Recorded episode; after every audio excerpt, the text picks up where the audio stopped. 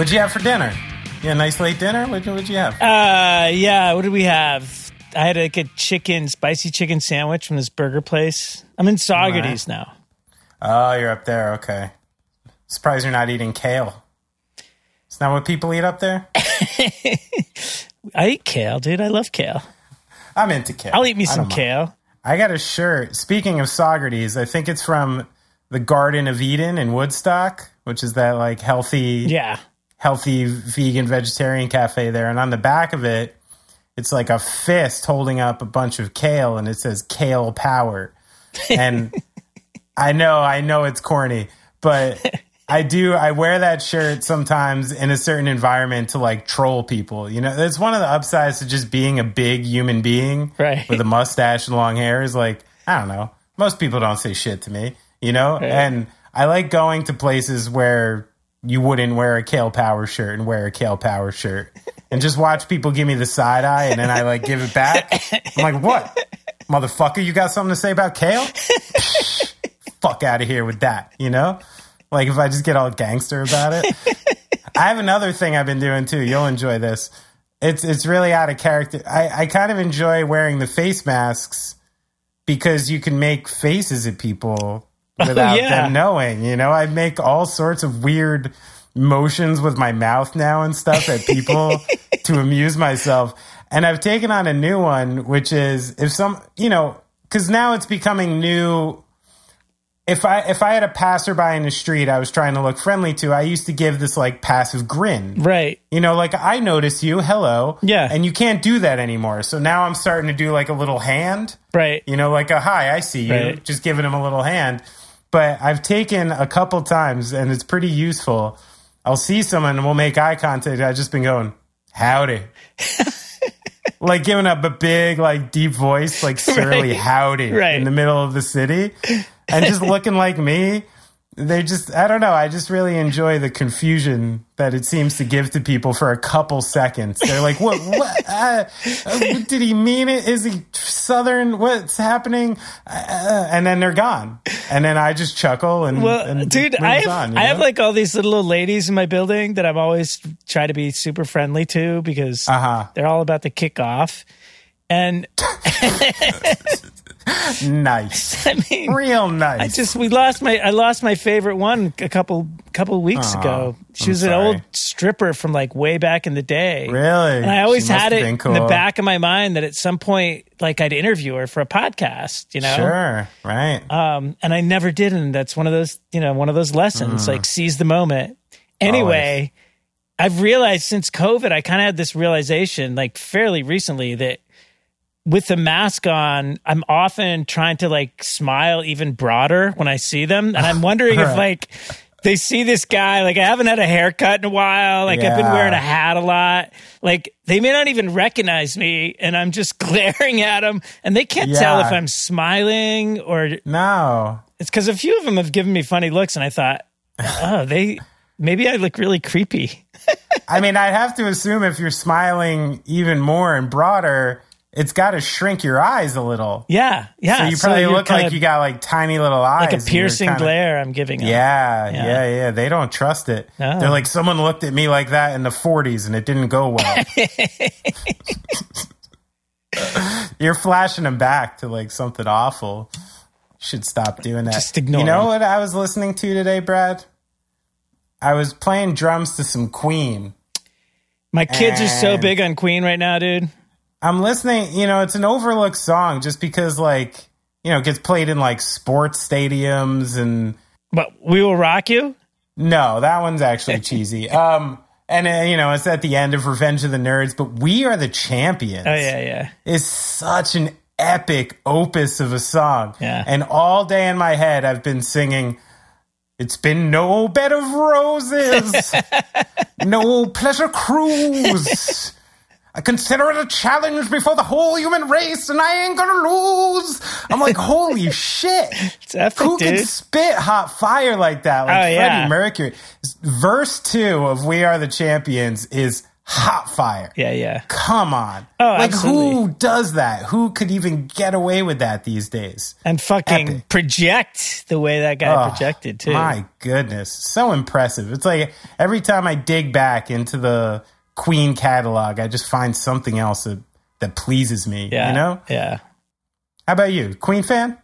I am a Queen fan, and like I said, my kids have really been getting into Queen lately. They were getting into it before the movie, and I'm not sure why, but um, Mm, but then they saw the movie, and it was like, forget about it, and just put them over the top. yeah. Now, speaking of kids, Joe Sib has a lot of them. I meant to ask him in the interview about his old podcast, Rad Parenting. I know it's funny. I meant to because I talked to him a couple of years ago about that. He when he was still doing it, he called me with like some technical questions, and um, yeah, I meant to bring it up too. I don't think he's doing it anymore, but um, but you should check it out No, anyway. It's no, still it's- available. It's an interesting podcast. Yeah, there's some cool episodes. I really like found it cool. But it was great to have Joe on. Oh my god, like Um, way overdue. Like I said, Yeah. he's. I mean, the guy. What ha you know? what hasn't he done? He's been very successful at everything. You know, and he's just like a born entertainer. I you know, I even said in the interview too. There's like Joe's always had this like natural hustling spirit to him, you know what I mean? Yeah. Where I you know, it's it's driven by cool things. It's not driven by like the need for more or something like that. I think it's driven by his own restlessness and creativity in that. But between his last name and that kind of spirit, and then I met him, I'm like, how's this guy not from the East Coast? And then all of a sudden, he's just like, bro, every morning I wake up and the sun hits me and I just jump in the pool. He's like, you should try it, bro. I remember when like we just signed the side one and I'm like, bro, I'm homeless. What are you talking? I'm homeless and I live in New Jersey. I can't jump in my pool every morning and feel the invigorating sun of California. But, uh, I mean, he's just so awesome and so entertaining. I mean, I literally had like 19 more questions on my list that Oh, I yeah. didn't get to just because, like, all you got to do is set that guy off and he's just telling you a tale that's amazing. I, I had know? some really specifics that I wanted to get into him with that, like some stories I hadn't heard. But um, we'll do it again. We'll get him back. Even listen to this question. You'll appreciate this. I said, I have hilarious images of what Brad Goop was like. Can you paint can you paint a picture for me a little? When did when did you old dogs meet? I even had I had a question for you because I wanted to see from someone who is who's deeply invested in Brad Goop what his takeaway was from the time. You know I'm fascinated by you in the 80s. It's blowing the my mind. Well, I didn't meet Joe in the 80s. I can say that. Okay. And it wasn't until the late, although he did bring up, I don't think in the podcast, but I talked to him for a while afterwards. Yeah. And he mentioned meeting me when I was in the Goops, and I don't remember that. I remember meeting him right after I get the Goops broke up, and I was playing with the Clowns for Progress because he really liked that band. Yeah. So I feel bad if I'm forgetting meeting him, but um, he may be he may be wrong. You know, who knows? It was a long time ago. Yeah. But then, yeah, when I met him in the clowns, we did a tour. We toured together. We were always doing shit together. They like Jack's Twenty Two Jacks covered a clown song. Um, yeah, he actually, I didn't. He is responsible for my two children in a way. Wait, what? He introduced me to my wife. Go on. Yeah. Oh, I see. Joseph introduced me to my wife in the basement of Coney Island High. Really? Yeah, and it was at I think it was at a Jack show, and it was a big night because like Joey Ramone was there, and there was a couple other people like that that had come out. Maybe maybe there was somebody else playing on the bill. Maybe they were out to see the Jacks. I don't know, but um, yeah, he introduced me to Catherine, and then I don't know if it was that night, but it was on that trip that he actually proposed to his wife Oh, no in shit. Times Square. Wow. Yeah, so Your guys, your Big- guys' love is interconnected. It was a big trip, man. Big trip. That's cool. So you owe him one, huh? oh yeah, definitely. All right, let's get into it with Joe because this was a fun, long interview. Let's do it. Absolutely.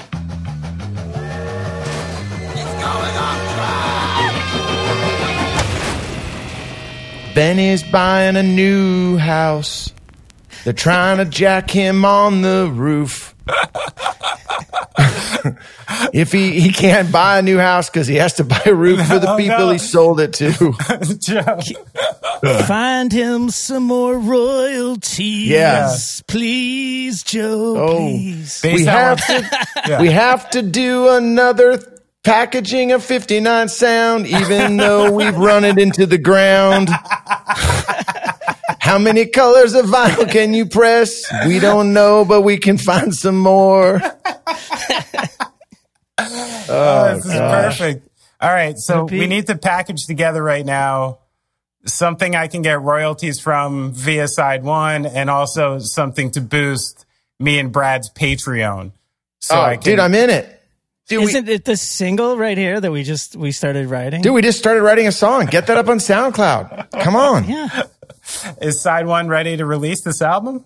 it's being released right now it's too late it's already out it's happening it's Dude, charting The virtual digital world is exploding my mind. Ex- dude, things are happening and it's this is out. People are listening. There's a there's already Instagram, there's already people hating it. It's it's amazing.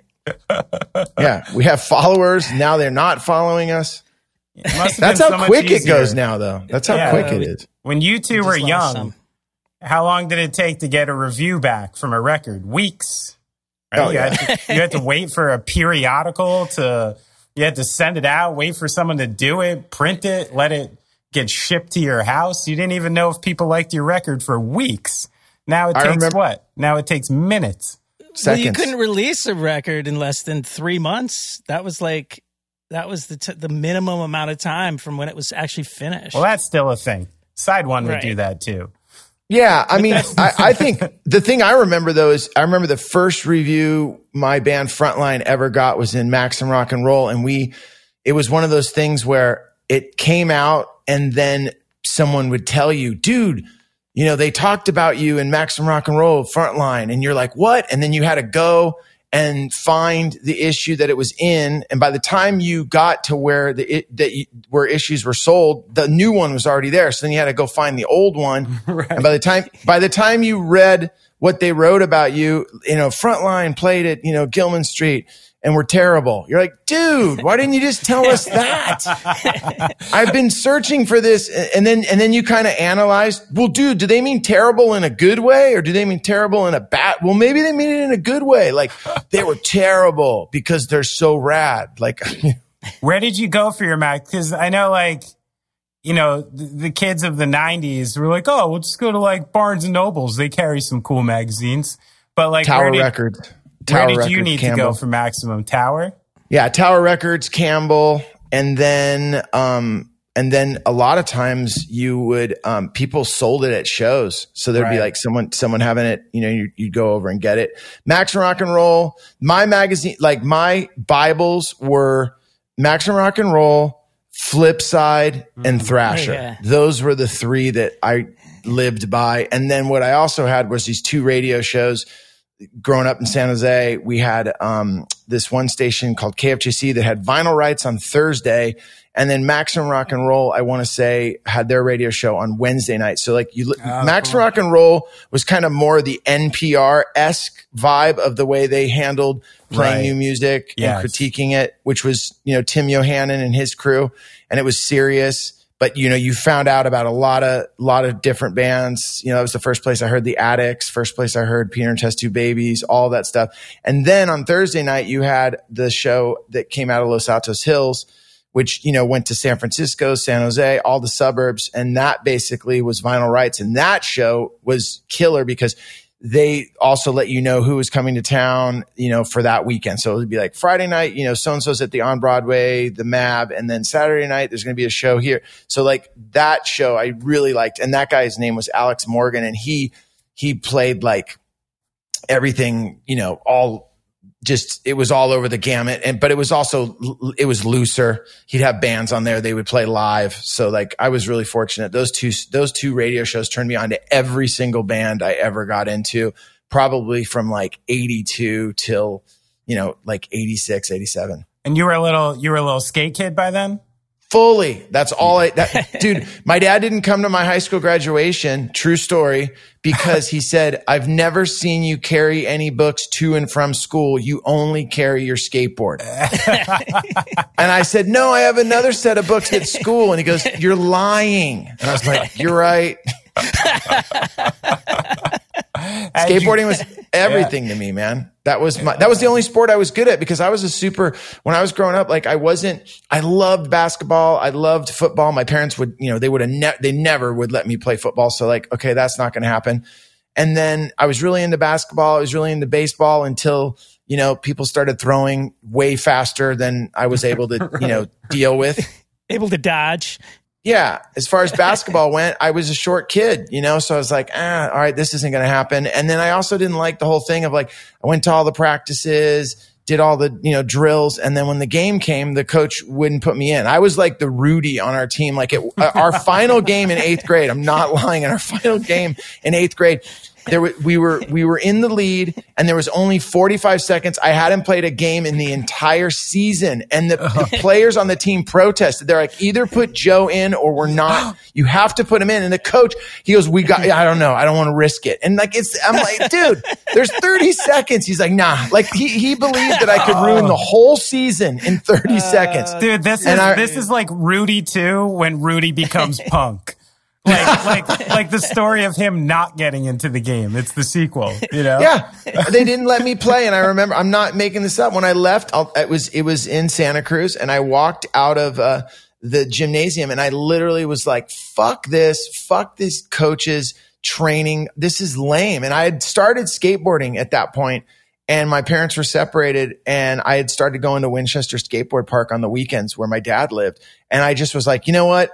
I, I just made a full on hard left and I was like, you know what? I'm going, I'm going fully into skateboarding. And then that uh, just led to punk rock because yeah, the music yeah. they were playing at the skate park was, it was the first music I'd ever heard that wasn't my parents. You know, like up until that point, I grew up on like Frank Sinatra, Jerry Vale, the Beatles, Fleetwood right, Mac. Right. And then all of a sudden, you know, when I started going to skateboard park, around seventh grade, it was it was like, what's this? This is nine nine nine. Wow, what's that? This is Whoa. the Buzzcocks. This is Black Flag. Right. And I was so like, it was just it really became an obsession, like skateboarding and and listening to punk rock and really kind of discovering it all at the same time. And then the the whole capper to the whole entire moment in in, in that time of my life was the best skateboarder in the world was from our hometown, Steve Caballero. Oh, wow. and okay. yeah, so I literally got to you know watch him go from amateur to pro,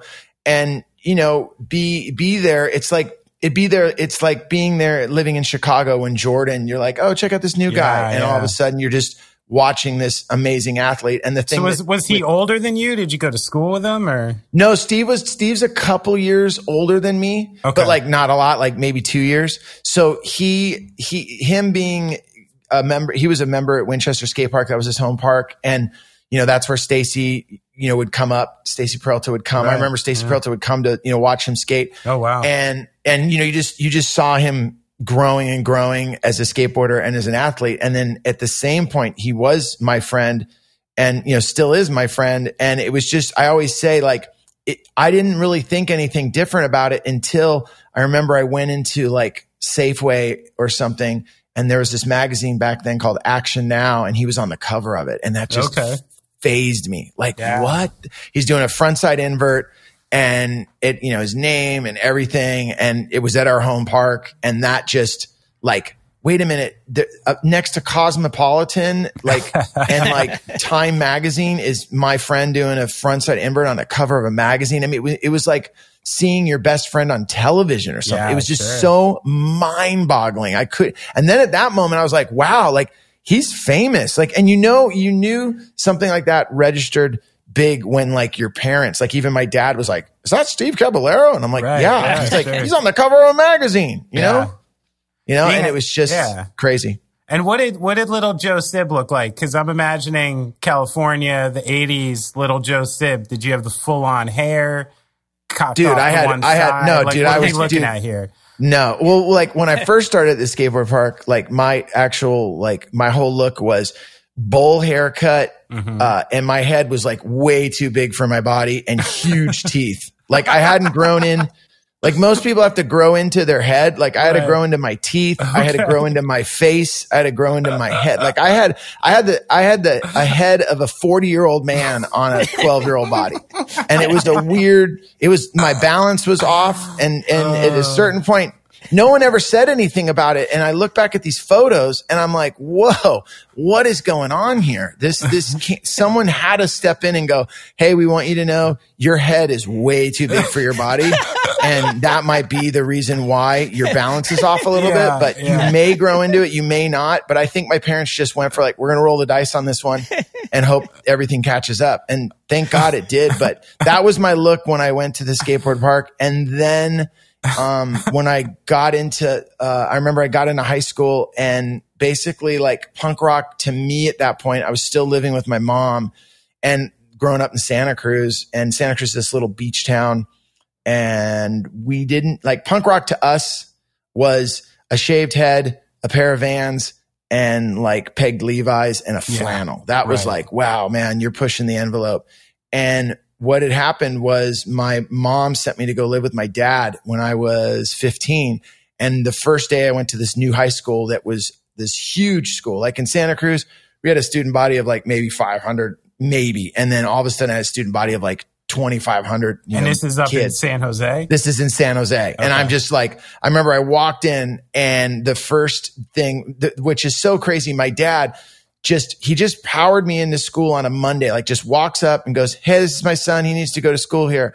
And I remember the, the, principal and everyone was like, "Well, you know, there's paperwork." He's like, "Nah, he just he needs to start now." And I remember they go, "Okay." And I went in and they go, all right, you're going to go to wood shop, which basically that's like going to prison in any yeah, high school. Like right. it is like there's dudes sharpening things. They're making bongs. There's, sure. you know, so I go in there and then the next period was break. So I'm sitting there and um, I, I'm like, okay, so now it's the break period. What is everyone doing? Oh, everyone's getting food over here. Okay. So I went over and I remember I got a chocolate milk and a donut and I just sat down on my skateboard and I'm sitting there and this girl walks over and, you know, she was kind of a skinhead girl, had the bangs, shaved head, you know, a, a bomber jacket on. And, you know, she walks over and she's like, Hey, um, what's your name? And I'm all, uh, Joe Sibiondo. And she's like, really? Um, where are you from? I'm like, Santa Cruz. And then she goes, do you like punk rock? And I, that's what she said. Yeah. Do you like, she goes, do you like punk rock? And I go, uh, yeah. And then I'll never forget this. She goes, do you want to meet other people that like punk rock? Perfect. it was like a scene out of like an after school special, yeah, right? Sure. Yeah. and uh, I go, okay. And we walk over, and then at that time they had like a quad where like you know all the classrooms around it, and there was this middle area, and then of course in the middle area they had this stage which at some point probably was for like graduations and for like events. But at this point, it had nothing like that going on. And what was on the stage in the middle of the campus was the smoking section. They put the smokers uh, up there. Oh, yeah. So I walk over there and on one side, it's all people and it's all what we call dirt heads. It's all dudes in Metallica shirts with flannels, little mustaches, um, feathered hair and like girls in moccasins and like a Motley Crue shirt. And they're all on one side. And then on the other side are all the punks. And it's all like dudes with mohawks and skinheads and, you know, flat tops and like the rockabilly dudes and then the, the goth people. Like, so like it was, it was like all of us were on this stage. And, and the thing that was, that was so crazy is when I walked up, like I'd never seen real punk rockers like that. Like mm. up until that point, I'd only seen like the punk and disorderly album cover where I'm like, whoa, mohawk, leather jacket, studs. Yeah, right. And when I rolled up on this stage, it was like real life. Like they were all there. And I remember seeing a dude with, you know, first dude I saw with spiky hair, you know, charged hair. And I was like, whoa. And then I'm walking around and there, this guy, this one, this girl's introduced me. Hey, this is Joe Sibiondo. I'm like, oh, nice to meet you. Nice to meet you. Ah, Joe Sibiondo. This one guy recognized me from the skate park. And then this one dude, this little dude, I'll never forget, his name's Terry Root. I'll never forget it. He rolls off on me. He has no shirt on, uh, mohawk, leather jacket on. Like that's his vibe yes. at high school. No yes. shirt. Like, dude, this guy has no shirt on and it's 10 a.m. This pioneer. is A pioneer. Yeah. yeah. no shirt, leather jacket. Yeah, and I'm and he rolls up on me and and I go, he goes, Hey man, what's your name? And uh, I go, uh, Joe Sibiondo. He's all, oh, no way, man. You're Joe Sib. And I go, no, no, no, Ah. it's Sibiondo. And he's like, nah, dude, you're Joe Sib. And I go, and I'm just trying to, I'm like, no, no, it's Sibiondo. And then he goes, nah, dude, you're Joe Sib. And then at that point, I'm just like, well, I can't argue with this guy. Yeah. Like, I don't Yeah. know what he can do. He has no shirt on. Like, I'm, you don't argue with someone like that.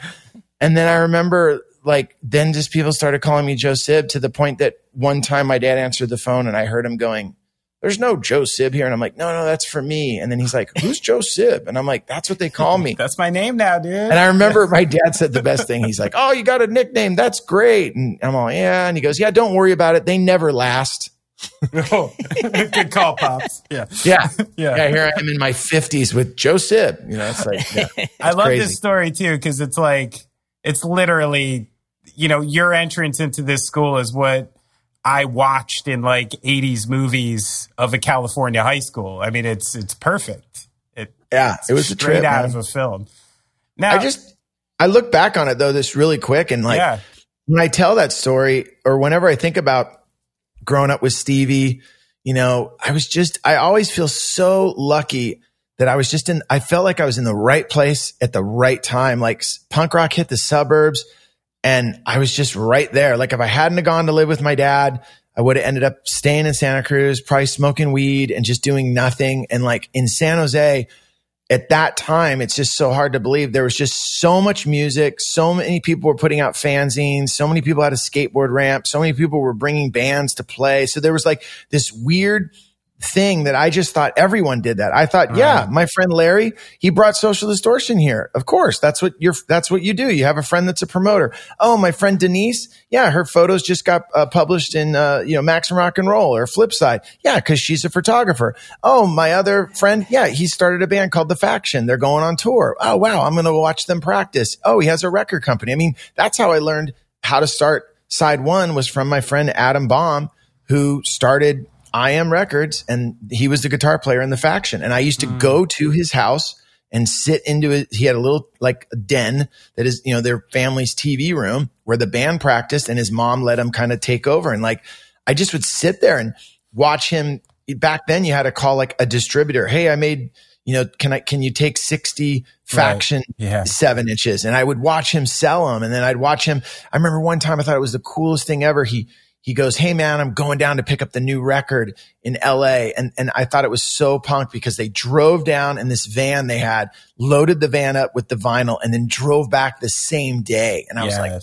I was at his house when he got there at midnight. Like, dude, you want to see the, it was the Dark Room album. And I remember we're just sitting in his driveway and I'm like, dude, like this is, you made this. Like it was just so mind blowing. But like that really led me to do everything that I ended up doing in my life because it was just at that time, I didn't realize it, but it, it was like going to college because you just were around all these DIY kids that were just doing it themselves. And I just Sure. thought everyone did that. I just Right. thought that was the way you're supposed to do it. I didn't know any different.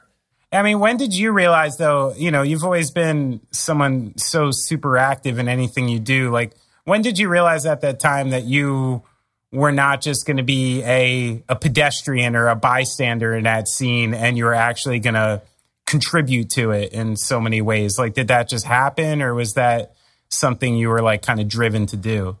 Do you mean like starting a label and managing and like yeah, going, and like getting okay, into bands instead of just being a skateboard kid who watches everyone else do it.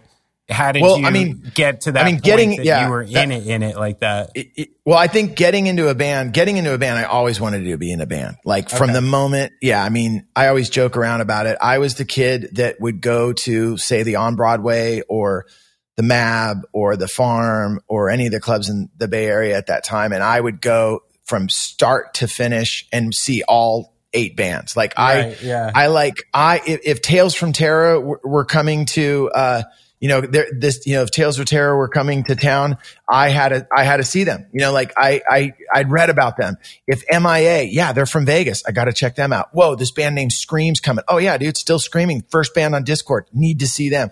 Like I wanted to see every band. And I would go nuts during every band if I was into them. Like if I was into the band, I was like, I was into it from, you know, start to finish.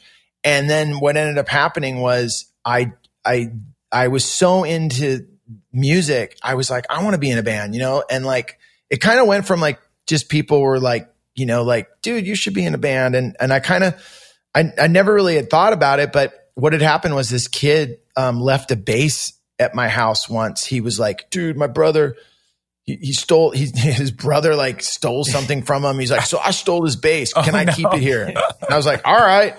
So then I would play it at night, you know, like, oh, whoa, check this out. I had a little, I had a quarter and I would just sit there and my friend Yeah, yeah. came over and he's like, yeah, dude, this is how you play. I'm like, oh, really? Okay. And I started playing with his bass. And then one day I saw that kid again and he was like, oh, dude, my brother went to jail for selling acid. You can keep, you can keep the bass. I was like, really? All right. You know, That's so awesome. Does the acid going to- still exist? No, the acid bass, you know, it's funny. The acid bass was the first bass for the Swinging Utters bass player, Kevin What? Wickersham, when they Oh, no started. I sold, way. I sold him the acid bass. Um, and Kevin joined the Swinging Utters. And, Wow. uh, yeah, but I kind of, you know, There's so I some played guy bass. in jail right now who has no idea how much he contributed to the punk rock scene. You know, Dude, there's some guy that sold acid that was an entrepreneur in the wrong business in the wrong time. That's right. His story, his story is if he only wouldn't have went to jail, he would have kept playing bass, and that his music career ended. yeah, could have Uh, been Jason Newsted right there. You never know. You never know. But yeah, so for me, I started out as a bass player. I was in my first band playing bass, and then in that band, I you know I quickly was like, you know, writing lyrics, writing songs, and then that led to uh, in about eight, 1985. I was like, I want to start. You know, I want I want to sing, and I joined this band called Frontline, and I was the singer. And I sang in that band up until the time I moved to LA. Like I, I was in that band until like I would say like 86, 87, 88, 89, right around there. That ended. And then at that moment, I just had this, you know, I I just gotten out of college. I had nothing going on. I got a degree in communications, which is the degree you get when there's no other degree to get Yeah, right. You know and it was it was 90 i was i was i was oddly enough uh, this guy got me a job um waitering um at a comedy club called the last laugh in san jose. Oh, no yeah so like i was there. Okay. um i had no interest at that time of doing comedy. That wasn't even like i was like i want to be in a band. And then i just at a certain point realized there was just nothing for me in san jose. And a really close friend of mine um, from san jose that had moved to la he was working at slash records you know, he was, he had been down there. He hit me up one day and he just said, you know, what are you doing in San Jose? And I was like, well, and he goes, Joe, there's nothing going on, going on there, man. And, you know, if you really want to go for it, you need to come down here. And, you know, for like people listening, it's hard to believe, especially now with everyone doing a mass exodus from LA and California. But like there was this, at this point, it was like all the, all the record labels were there everything that was going on, you know, musically, it was either New York or, I mean, Brad, you know that, like it was like New mm-hmm. York or LA. That's where you had to be. Like if you wanted to get a deal, if you wanted to kind of take your, take your dream to the next level, you had to be in either one of those cities. And, you know, when I came down to LA, I moved in with this dude and, and he let me stay with him. And that was really like, that was my like, sink or swim moment, you know, like, Mm. all right, I'm going to go for it. You know, I'm going to go down there. But like, I only knew Steve Soto and my friend Brian. That was the only two. And I didn't know that Huntington Beach wasn't near L. Like, I, I said, yeah, I'm moving to LA. And Steve's like, dude, you don't live anywhere near me. Yeah. I'm like, really? I don't. He's like, Joe, you're like two hours away. Really?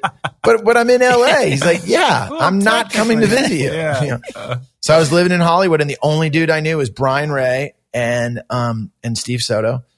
And I remember it was just a, you know, full on, you know, awakening. Like, oh my God. And I was in over my head. Like the first weekend I'm there, my friend Brian's like, I'm having a party, you know, so it'll be great. You know, your first weekend here. And I don't know. I'm just still dressed in the way that I dressed in San Jose, dude. Like I got my hat on backwards. I got my shorts, my vans. Like, what's up? Probably, Chilling, you know, giant head. GB8. Yeah. Yeah. Giant, no, I'd grown into my head at this Oh, point. okay, okay. I'd grown, yeah. No, I'd grown into my head.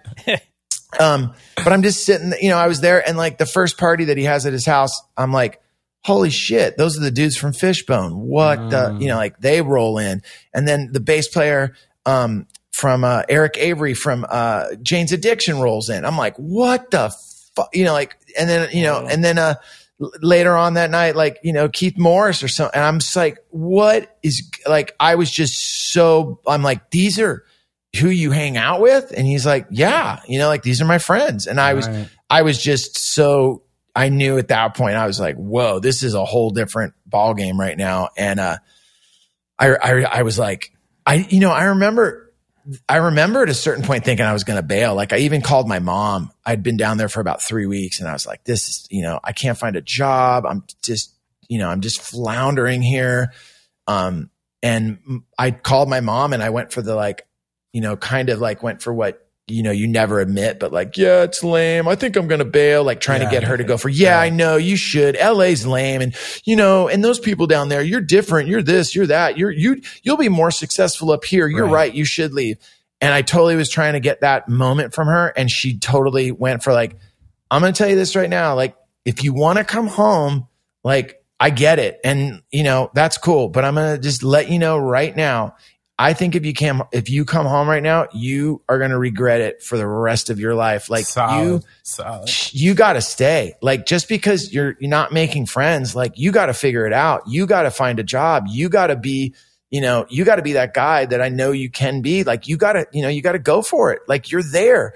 Think about it. You only got one opportunity like this in your life. You're 23.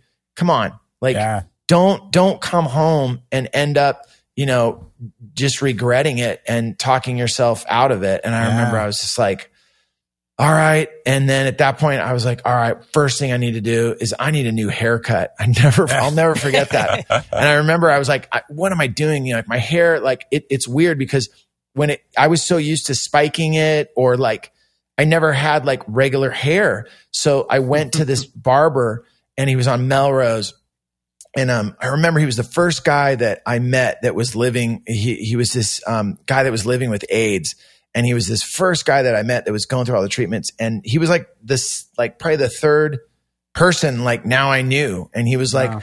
"Hey, what's up?" You know, and I'm like, "I don't know, you know, what should I do with my hair?" And he's kind of looking at me, and then um, he's like, "What do you think about this?" And I remember he had like a photo of a dude with slick back hair, Yeah. and I was like, "Oh shit."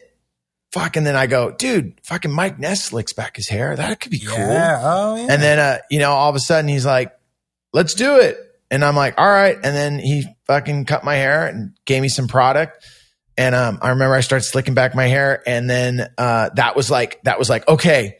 Like it was weird because at that moment, like I was able to totally reinvent myself. Like no one knew that I was the guy that had the head that was too big for his mm. body. No one knew that I didn't play in the basketball game. No one knew that like I was in my band in San Jose that kicked me out. Like I was totally like this new dude. Yeah, And I was like, okay, I can reinvent this whole operation right now. And then that led to me kind of getting the confidence enough to like, I found a gig. I found a guy to get a room. You know, we rented this apartment. And then it was like, okay, once I had that kind of nailed down, then I was like, all right, I want to find a band. And, and I was, you know, once again, I was looking for a band and there was a group of guys that were, they were looking, I was looking for a drummer and these guys called me and this guy's like, Hey man, I'm a drummer. I'm like, all right. He's like, we should, we should hook up. Like, you know, that, that's kind of like what you did. You know, you, you just, yeah. there was like, you go to Guitar Center and there was these, this board there where people posted what they were looking for. right. And I ended up going up to these people's apartment and it ended up being the three guys in wax. And they, they were like, we're looking for a singer. And I was like, oh, well, I was looking for a drummer. And they're like, well,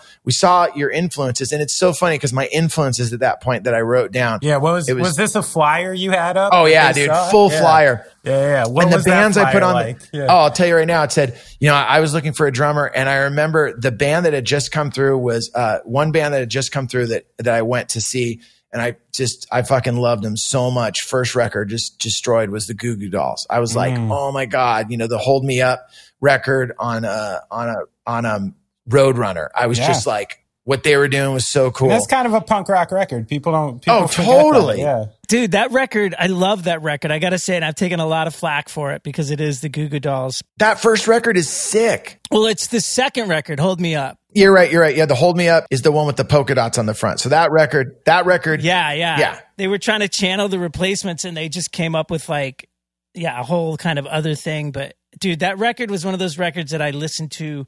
There was a part time of my life when I had broken up with a girl. I was like, I used to put that record on and listen to the whole thing and then like go, okay, what am I going to put on now?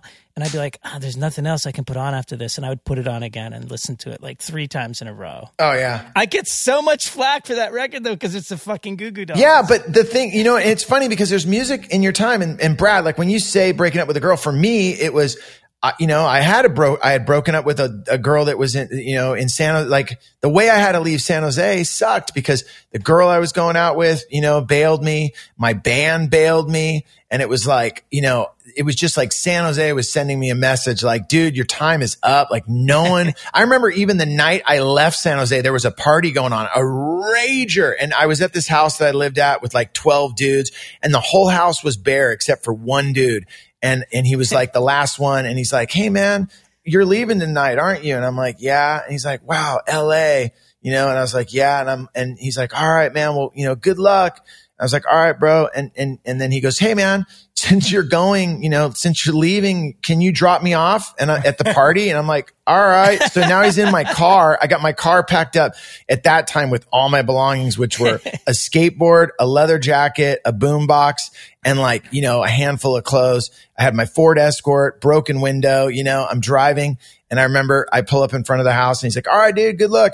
And as I pull away, it was just this house in San Jose and it, it felt like everyone in Northern California was at this party. And, and I, in my mind, I had it, I, like, I felt like, dude, they're having a party because I'm bailing. like oh. they're, they're, they're not doing the like, this isn't the party. Like I, I know, and this is so messed up. In my head, I visualized, they're celebrating that I'm fucking bailing. Not like, huh. hey dude, good luck. Like, yeah, good riddance. Wow. And and I remember I was driving and like, dude, I was emotional and I was bummed and um and that record Goo Goo Dolls, I just put it on and I remember I I was already into it, but like like you said, Brad, I just listened to it non-stop. So like I was so into them and then and then, you know, obviously all my punk rock stuff, the clash and you know, that was super, you know, Ramones, all that stuff. But that was one of the leading bands on that little note I put. And they had just come through LA and played the lingerie and I saw them and I didn't know it, but the other guys in Wax were there as well. So when I put the Goo Goo Dolls on there, they were like, that's our dude. Like right. we got to meet this guy. So when I went up there, you know, we, we hit it off right away. And then I always say the best thing about like, I loved playing in those guys with wax because they were from Chicago. So it was like they had a different vibe. They weren't sketchy. You know, like mm. I, you know, I'd already kind of jammed with some people from LA that just you're like, ah, oh, dude, this isn't my vibe. Like, you know, like I needed to jam with people that like called their parents on Sundays. You know, like that was yeah, just kind of right, who yeah, I was. Yeah, you know, sure and uh, they were like that. It, you know, so it was like it was cool. And then I remember, um, I always say like the common ground was like we all love the Clash, we all love the Ramones, but like at that point in my life, I was not into the replacements, and they like totally were like replacements, Soul Asylum. You know, like they were really turning me on to right. that, and then big time like um Pixies. Like I'd never, oh, okay. I, you know, I knew about the Pixies. I'd seen the Pixies play. It was not my thing, but like I would say the two bands that they just turned me on to and like, and if you listen to Wax, yeah, it, it's definitely influenced. I was about to say the, the Pixie. The Wax guitar sound just oh. made a lot more sense now that you mentioned oh. that. Yeah. Soda, Soda was so into the Pixies, so into the replacements. But the thing, I, the thing I'd learned from them because, so I was coming with you know, I remember I played them my band Frontline, like, and I thought like, man, they're going to think this is cool.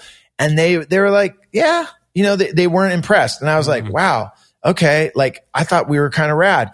But then when I started playing with them, I realized, oh my God, like these guys, you know, like Soda used to always say to me, like we would write a song or whatever. And like his whole thing was, is like, it, you know, if it feels like it's going to be predictable, if it feels like it's going to go here, that means we can't go there. We have to go the mm. other way. Love that. Yeah. And I was like, oh, okay. And then the thing that was great with being in a band with those guys was they were, they on their own, they could have fronted the band on their own. They could write their own songs on their own. They could write their own lyrics. I remember a big thing was, is they were like, you know, we write, you know, each one of us kind of writes a lot. And like, you know, do you mind singing other people's lyrics? And I was uh-huh. like, dude, if it's, if it's good, I have no problem. And then, you know, as long as I can, you know, if I can also, you know, be like writing my own songs. And on that first record, man, it's like, you know, throughout the whole, both records, we really wrote a lot together. But like, I loved collaborating like that. And and the thing I loved about being in the band with those three dudes was the first time we ever played. It was like it was so great to be in a band where like the pressure of like being the front man, like even though I was the front man, but like I didn't have to like carry the whole fucking thing. Mm. Like I was able to like I knew Dave, he you know, he could talk in the mic and and just you know everyone was into it and then loomis he could say something you know like soda like it was just it was so cool being in a band with four performers instead of just like okay you're the singer you're the guy that goes for it and the other guys are kind of quiet like you know it, it was like all four of us were into it. And then the best thing was um was that all four wanted it so fucking bad. Like when yeah. when we did a show, you know, it would be at the end of the night, like, "Yo, dude, fucking," you, you, know what it reminds me of, Brad? It's like Johnny T and Dino, like just always working it. Like, dude, I got this phone number from this producer. Great. Hey, dude, I found out we can get studio time over here. Okay, what's that guy's number? Oh, hey, dude, I spoke to the booker. She said we could do this. Did you get her number? Yes. You know, you know how those guys used to oh, just, oh, yeah, yeah. you know, it was like they were scientists, and that's what being in Wax was like. That's so yeah. cool, man. I just I just recently watched the uh rewatch, you know, the Wax California video, which is obviously like so iconic. Um it, it, you know, at that time who who actually conceived that idea about about a man on fire and and how did how did you guys wind up connecting with Sp- Spike Jonze to do that? Spike came up with the whole idea. You oh, know, cool. it was one of those yeah, it was all him. Um at that point Spike Spike and Wax's relationships is is super. It it goes back to skateboarding. You know, once again, okay. um, Spike took photos. Um, he was into BMX. He skated, and at that point, he was taking photos.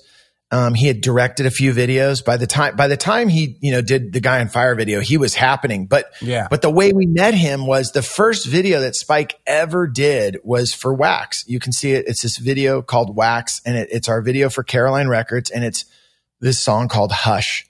And Spike was our friend.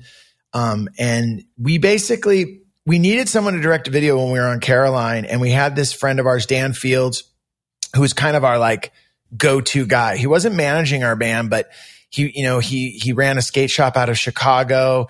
Uh, he later on went on to manage Weezer. Oh, okay. um, he worked with Chris Cornell. Like he was just, but at this point, he was just a friend of ours and he was the one that introduced me to Matt Hensley. So like when oh, I'd go to Chicago, yeah, when I'd go to Chicago, I would stay at Dan's house and living at Dan's house at that time was Matt Hensley. And like, you know, I would, him and I, when I, when I was singing in wax, we just became friends, you know, like this is, and it's so weird because, you know, he, there was no idea that, you know, he would go on to, you know, be in Flogging Molly sure, and that, yeah. you know, I'd sign him and that that would be one of the biggest bands yeah, we worked with. Course, but man. at that point, him and I would just bond over like, we both love like reggae, uh, you know, like old, you know, reggae, sharp skin, just all that stuff. So I would go up there, he'd make me cassettes and we would just talk music. And Dan, um, when it came down to doing our first video, we were like, yeah, we got to shoot a video for this song Hush on our first record. And it just, Dan, Dan was one of those kind of guys. He's like, yeah, you should have Spike do the video. And okay. we're like, yeah, that'd be cool. And I remember like Dan just had this persona and just this vibe that you trusted him. And he hmm. said, yeah, Spike will do a good job. And, and none of us said, Hey, has Spike ever done a video? It was just, yeah, Spike's doing the video. Right. So yeah. I remember he comes out to Chicago and we shoot that first video and you know that's a story in itself but we ended up doing that first video. But then what had happened by the time we did the california video you know there was a moment where you know we were on caroline records. We we made our first record for caroline and then virgin records owned caroline. And there was mm. this moment where they went to our management and they said hey check it out. We're doing this thing where bands that are on caroline smashing pumpkins Drop Nineteens um, and and Wax, what we'd like to do is we'd like their next record, you know, to come out on uh, Virgin. Mm. And at mm. that time on Virgin, it was like Janet Jackson, and you know that that like music. You know, first of all, we were nothing like the Smashing Pumpkins, and and it, and in my mind, I'm like, you know, I don't know. How's that going to work us being on like now the full major? Was this kind of coinciding time wise with like the sort of offspring Green Day major no, label? That's thing? the this, problem. No, okay. that's that you'll, that's where the whole problem lied. Gotcha. Basically what, basically what ended up happening is we make our record for Virgin. We we go to Boston and we record with Paul Kolderie and Sean Slade. They had just done Radiohead, Pablo Honey. Oh, okay. And and and the whole reason we wanted to work with them was because of that chunk chunk on Yeah. um, Oh, yeah. on the song. Dun, dun. Uh, I, I, you know, On um, creep, yeah, on creep. on creep. Yeah. Like we literally that that single was out, that record came out, and I remember Soda was like just kept we just kept playing that, and we didn't even play the whole song. We just kept Yeah, playing that that that, part. chunk chunk, which is so funny because I did the same st- thing. I don't know what it is, but I did the same exact thing. yeah, and you know what's so funny, Benny? On 59 Sound, I always, whenever I hear uh, Alex do the, he does a chunk chunk before Oh, yeah, it goes in the chorus, Sure. and I always used to say to myself, and it's funny, I never brought that up to you guys.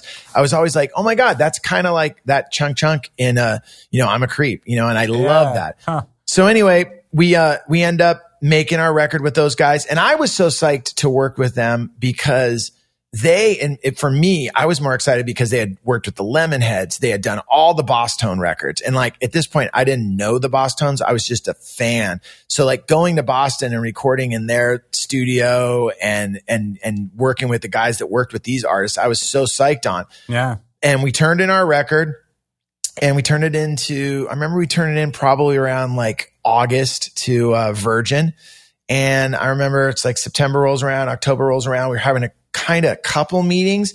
And i'll never forget it. Like we got called in in november and they said yeah we're gonna have a meeting. Okay cool. And we walked in and I knew we were in trouble when they're like a Virgin's attorney was there and like Uh. no one from the label and like it was like a scene out of So Goodfellas. not a I'm like, meeting, an, a- "Oh." an ambush. Yeah, It's and like basically, in Goodfellas when like Oh, dude, you know, Pesci so thought much. he was gonna get brought up and he just got taken out in the garage. You know, yeah, I thought we were going to talk about 120 minutes. They're talking about dropping us, Right, and uh, we walked in, and I remember the president came in, this guy named Phil Quartararo, and he was this Italian dude, and he was super cool, and he'd always been great to me. And he just, you know, he said to me, Joe, you know, it's, you know, guys, I'm sorry, it's just we're feeling what you got, and because at that point there is no Offspring, there is no Green Day, there is no like what Right. we're doing is not like Pearl Jam. It's nothing like what's happening.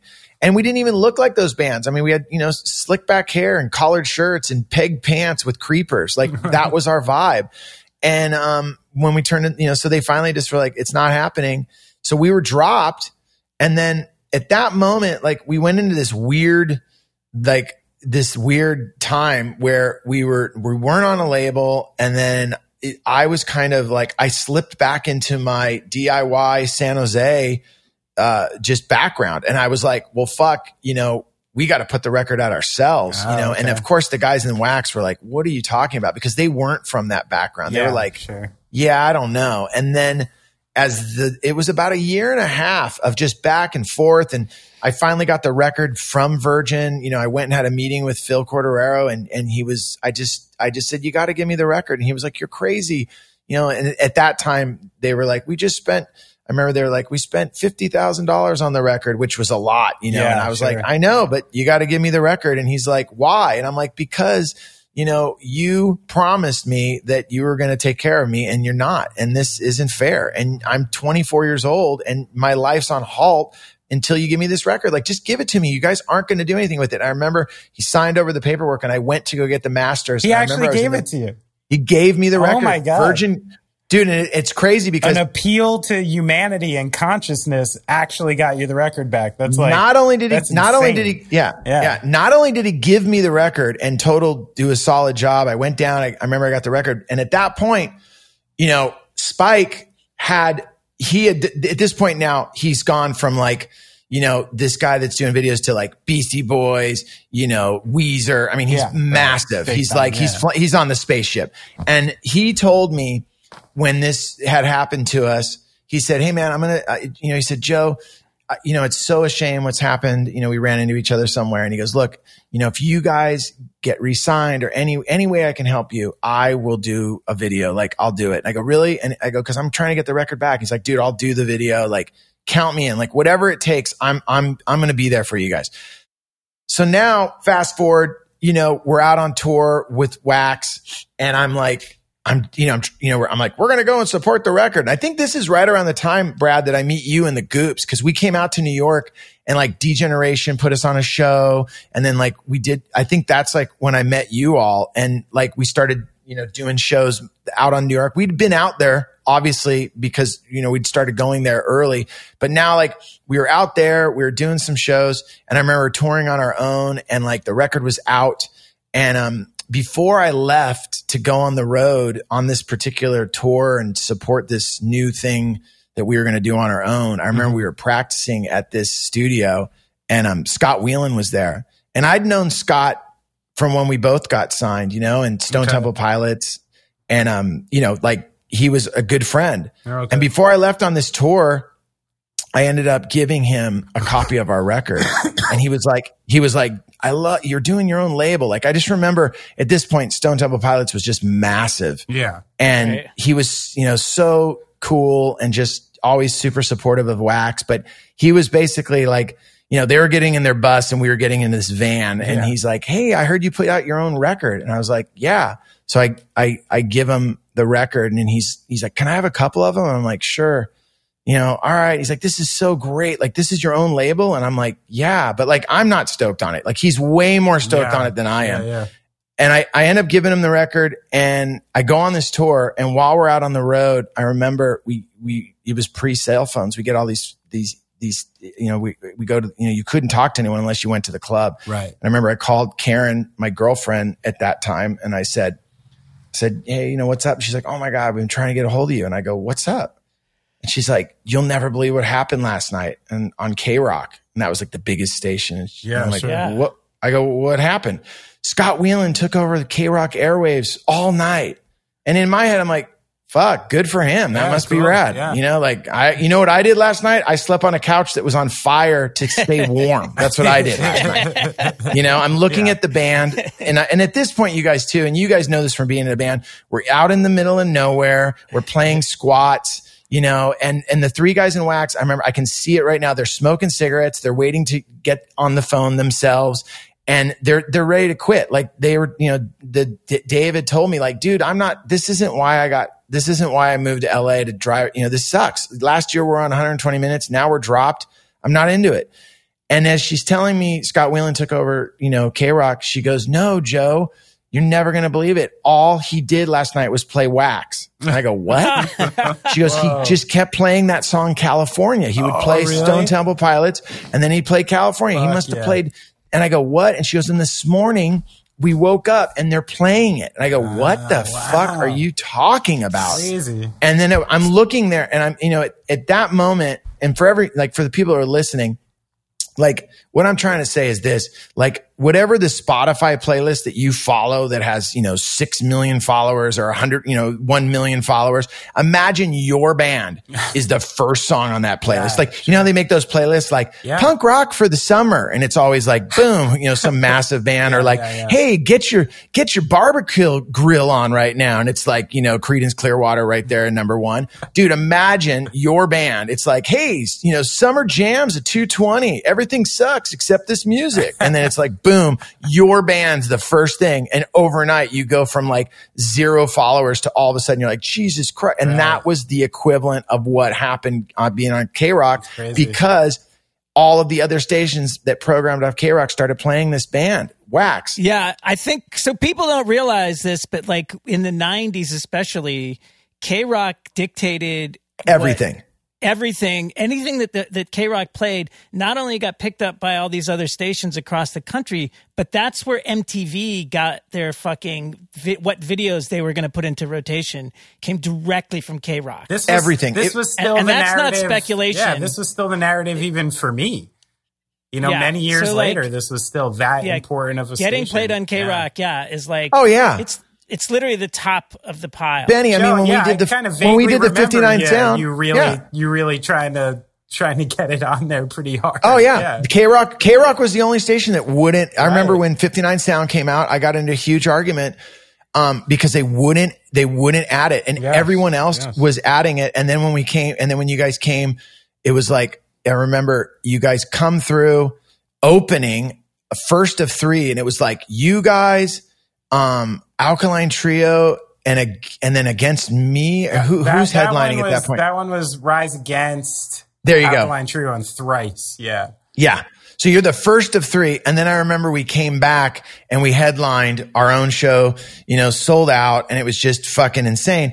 And I remember, um, at that point, it was like we had everyone on that single and it was, it was almost like they were too late on it. And it was just like, all right, it's already, it's already gone. It's already, yeah, you know, like right. we did it. We don't, you know, we don't need it now. Like, no, it's okay. We don't need your van parked out front. Yeah. Goodbye. right, you know, right, I remember, the, I remember they wanted to have the presents or something and it was like, no way. Like, yeah, dude, like, yeah. of course, you know, it's like you don't get to tell everyone it's your party when you didn't want us to be at it. You know, it's like, yeah, you know, and that was so, that. but the, th- but the thing I will say about K Rock was when they did get behind, cause there were, there were records that, um, K Rock would get behind, you know, and they would add Flogging Molly, MXPX, and it would, it was a game changer. Right. But at this particular time, it was like such a game changer because when I, when we got back to Los Angeles, we not only were we dropped and be, when we left, but when I'll never forget it, there used to be this saying, and and this will totally date me. Was there was a saying when you were talking to people? They said, "Yeah, I'll believe it when I see the deal," and then the next thing was, "I'll believe it when I when you fax me the deal." Like that's how you got a deal. it wasn't an email; they would fax it. So you would sit there and they would fax a deal through. Now a record contract, you guys got to remember, a record contract is like it can be up to like 27, 30 pages, something like that, right? So then I remember I come home and, you know, we, we, first of all, we're driving across the United States and we start hearing our song on the radio, which was fucking surreal. Cause we're like, how the fuck they even get it? So by the time we get to LA, our attorney goes, uh, you know, his name was Jeffrey Light and he used to like talk like, all right, boys, it's a big, it's a, things have changed. And I'm like, yeah, dude, one thing that's changed is you're calling me back. I've been trying to call you. Like, oh yeah. You know, like he was just so like, he used to, he used yeah, to have yeah. his, uh, his letters embroidered on his shirt. You oh, know, good. he's like, he's like, all right, guys, here's the deal. And he's like, all right, so far we've got an offer from Lava Records. Jason Flom has a brand new label. We got a deal from Atlantic on the table. I got a call from Interscope. They want to meet with you guys. And you know who else called? Phil Quartararo from Virgin. Ah, and they course. thought, you ready for this?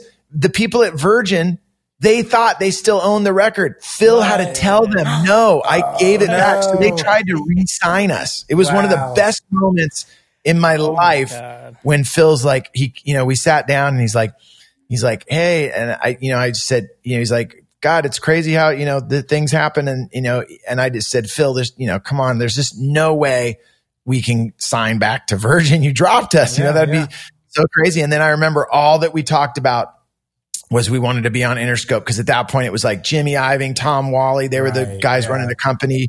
Um, and the bands that were breaking on there were like, it was Hole, it was, um, you know, uh, wh- who else? Uh, Bush, um, right. uh, what else? A Tragic Kingdom with, um, no doubt. No doubt. Yeah. It was just, you know, wallflowers were on there. Yeah. It was just like happening. And I remember it was so surreal. We go over there and um, they go, okay, they want to have the, the our, I'll never forget. Our lawyer goes, all right, so here's the deal. We're gonna we're gonna sign the deal from Atlantic, and I go, really? And he goes, yeah, because because I want to have this one done. And I remember. I remember my girlfriend and I, Karen at that point, we, I lived in Venice and I do remember one night, like I come home and, you know, it was so surreal. I, we open up our front door and what had happened was all of those labels faxed the record deal to my fax number because that was the side one fax thing. And they were like, here's the deal. And we walked in and there was paper all over our apartment. and it was, it was literally all these record deals. I'm sitting there and I'm like, holy shit. Um, this is nuts. So we go to Interscope and I remember it was so anticlimactic, you know, from the first time, you know, when we got signed to Caroline, it's like champagne and right. everyone's high fiving and all these dreams and every, oh my God, you know, everyone's just patting us on the back. This deal at Interscope, dude, we show up there probably nine o'clock at night, place is closed. We go upstairs, we walk into a room. It's Jimmy Iovine. It's the head of finance. It's their attorney. It's their radio promo guy. And then this other guy, um, the guy that, um, Nigel Harrison, who's the bass player in Blondie. Oddly enough, he was our A&R guy. And um, he was Whoa. super cool. He was the one that pulled it all together. He was like a fan of Wax from the beginning. And he, so we go in there and I remember we sit down and Jimmy walks in and um, the band's there and we're all just, you know, you know, thank you for taking the meeting. He's like, all right, so here's the deal. Um, you know, what are you guys looking for? And uh, I remember it sounds crazy to say, but you know, we are we wanted four hundred thousand dollars. Each guy wanted a hundred grand okay. because we heard the Chili Peppers got that. Yeah, yeah. We're like, yeah, that's what we want. And then he's like, all right. And then and then and he goes, okay, what else? And then our bass player goes because he was you know super like into like who was happening. He goes, Bush is on tour right now and, and we'd want to, we want to go. And at some point we'd, we'd love to be on tour with Bush. And he goes, okay, he writes that down. And then he goes, all right, um, the radio guy comes in. He goes, okay, so the singles on this many stations. If you guys sign here, this is, you know, this is what we're thinking we can do. And then at that moment, I go, hey, you know, um, we got to do a video for the song. And uh, Spike Jonze says he'll do it. And I remember Jimmy's like, really? And I'm all, yeah. He's like, how, how's that going to happen? I, and we go, he's our friend. He's like, all right, writes it down. Okay. So Spike's going to do your video. You guys want to be on tour with Bush and you guys are looking for 400 grand. Uh, he goes, okay, give me a second. And then he, he, he goes, to, with uh, into another room where the finance guys was, and we're kind of just sitting there. And you got to remember, dude, no one's talking. It's totally quiet. There's, I don't even think they offered us a drink. Like everyone's just sitting there. Yeah. You know, we're just kind of like, all right, whatever. And then all of a sudden, Jimmy comes back and he goes, all right. So finance, uh, the finance on it. Yeah. 400 grand, not a problem. Um, okay. Spike Jonze going to do the video. Okay. We'll put together a separate budget for that. Um, and you guys need to be in Buffalo at the end of next week uh, to start with Bush. wow. And we just look at each other and he goes, anything else you guys need? And I remember we just were like, no. Yeah. And then, then they go, okay, you're going to go in this other room. So then we go in the other room with our attorney. Once again, totally silent. It's dark outside. You know, you got to remember up until this moment, you guys, I am fucking broke. I have used every credit card to finance renting vans for, you know, the tour where we lit the couch on fire to, you know, to making CDs. I've, I mean, and in my world, I have maxed my credit. Like I'm, I, I'm like, oh my, I owe my dad. The other thing was I borrowed five grand from my dad and I, I go, okay, I got to owe my dad five grand. And then I have this credit card with about, oh my God, like $10,000 in credit. I'm, you know, like, so all that's going through my head is I got to pay that off. And I remember signing everything. We get it all done. And then they're like, all right, welcome to Interscope. No, no champagne, nothing. Just everyone shook hands uh, you know, we thank Jimmy. Jimmy's like, all right, you know, good luck, you guys. Um, you know, I'll talk to you guys when you get out on the Bush tour.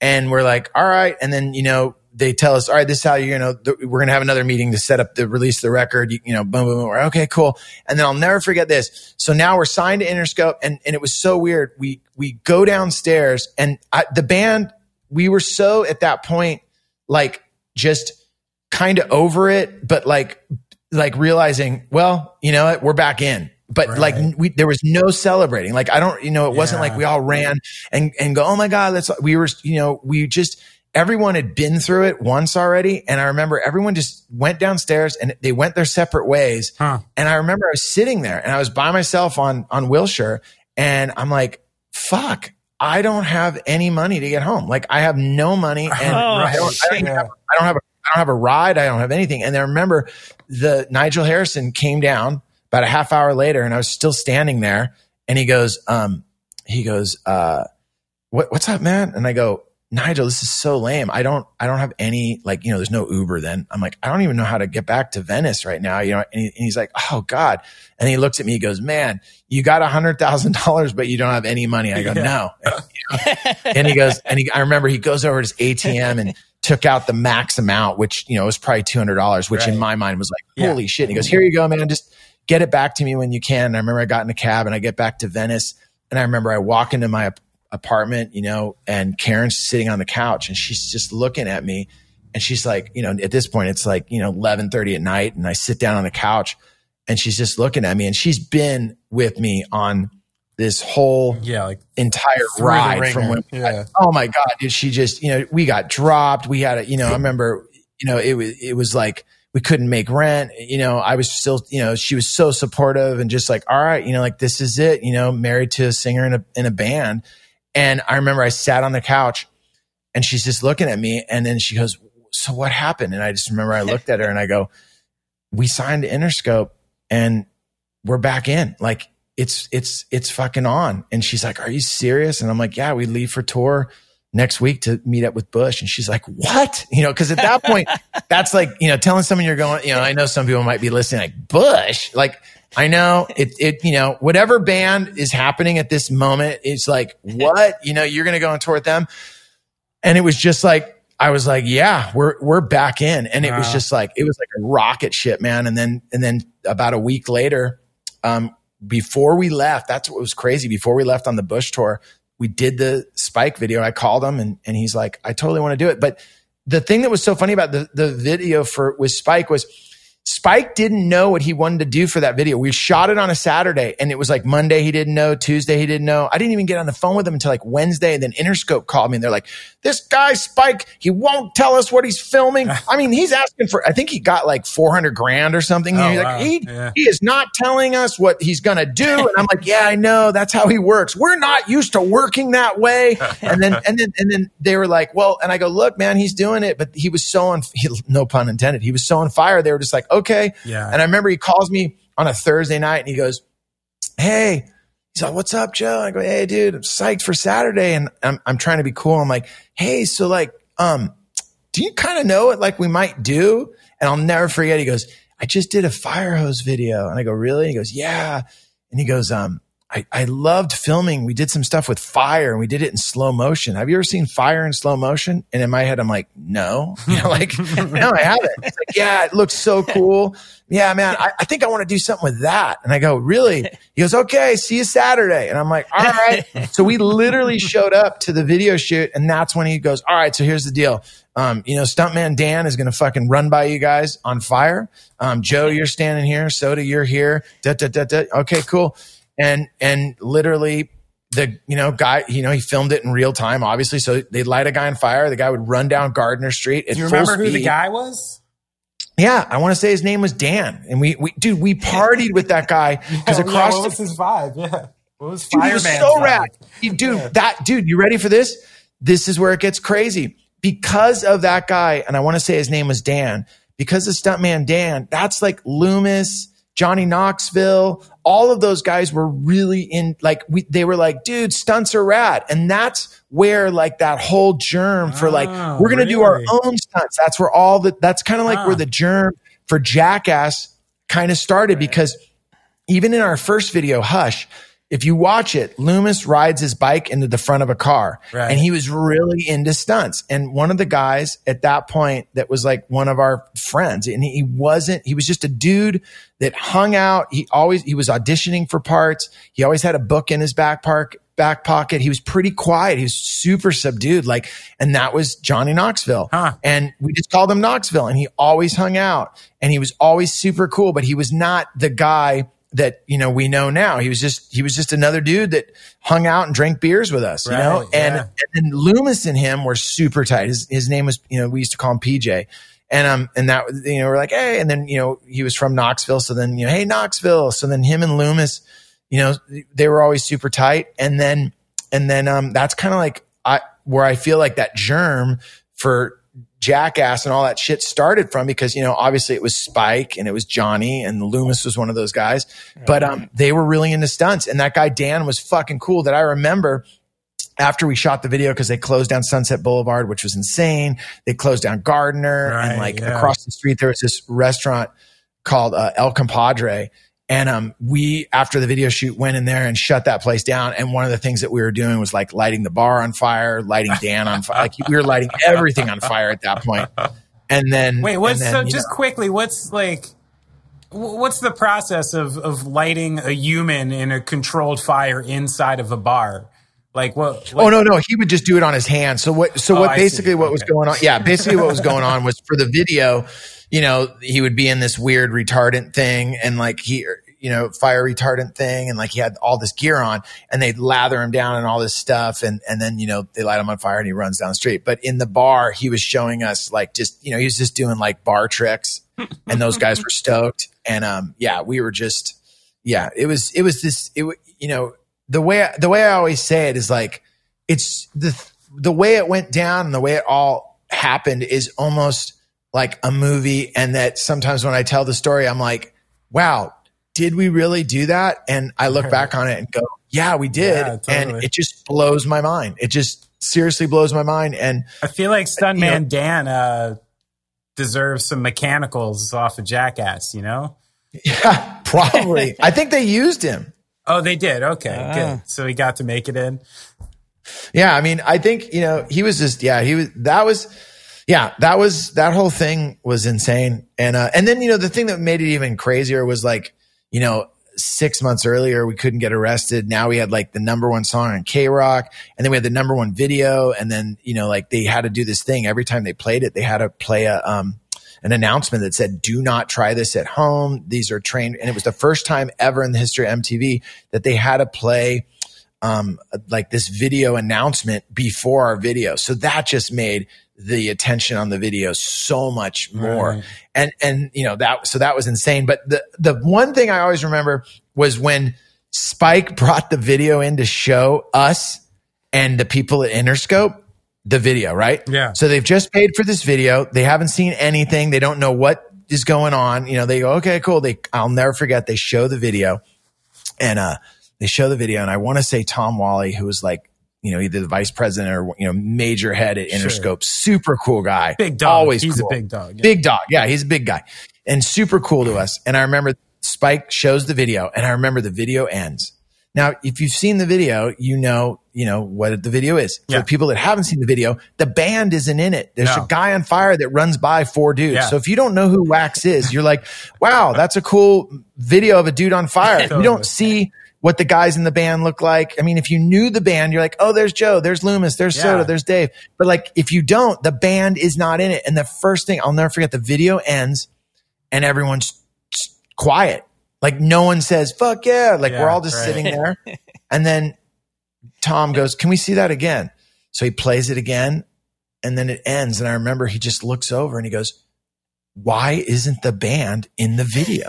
And we, right. and then we go, we are in it. We are yeah, in it. Man. See, like we're man. in it. Yeah. And he looks, he goes, I'm talking about the band in the video. And, and I remember we are like, so at this point, now this is just, so here, here's the thing you got to look at. So as a record company owner that I am, I totally get where he's coming from. Sure. Like yeah. I can get where he's like, I just fucking threw down a ton of cash and you're telling me the four dudes that wrote this song and that are in it are not in it. And the thing is, he even said, the the guys in wax they look cool. They like we right. need people to see what they look like. Like that's how you make a band popular so sure. that people start you know wearing the little beard that loomis has or yeah. the little pants soda has or all of a sudden you see six years old with their hair slicked back like joe. Like that's what we want. And i remember and for reference too I, this is like way before the artie video thing. Oh totally. like and dude yeah. and dude benny you ready for this? This was the best part. I don't know who said it but one of the people at interscope said I'm not paying for Spike Jonze' art project. That was their exact quote. And you ready for this? Now, this is the band, and Benny, you know this. Brad, you know this. You know when you're a band and when you're young and you're full of fucking, you know, just fucking clove cigarettes and cheap beer. We were like, fuck that, dude. This video is rad. And like Spike doesn't want us in it, so we're not in it. Yeah. Like we totally, we stuck together awesome. and we were like, nah, man, that's yeah. our video. And looking back on it, you know, what, you know, what ended up happening was, was, okay, first of all, is the video iconic? Fuck yeah. But I'll tell you right now, the video became way bigger than the band did. Right, like, right. I, you know, it's like that video did become iconic for Spike, and I'm stoked that we're a part of it. But I will say this us not being in it um, was what made it fucking cool. Like it, if right. we would have been like if it would have been cutaways to us in some little fucking place playing, it would have ruined it. Right. So I was I'm stoked that we stuck true with you know and trusted Spike because the video became iconic and um and I'm super proud to be a part of it. But I just remember the look on their faces. They were just so bummed. Yeah. They were just like, what the hell did you guys just turn in? And I was, you know, we were like, fuck it.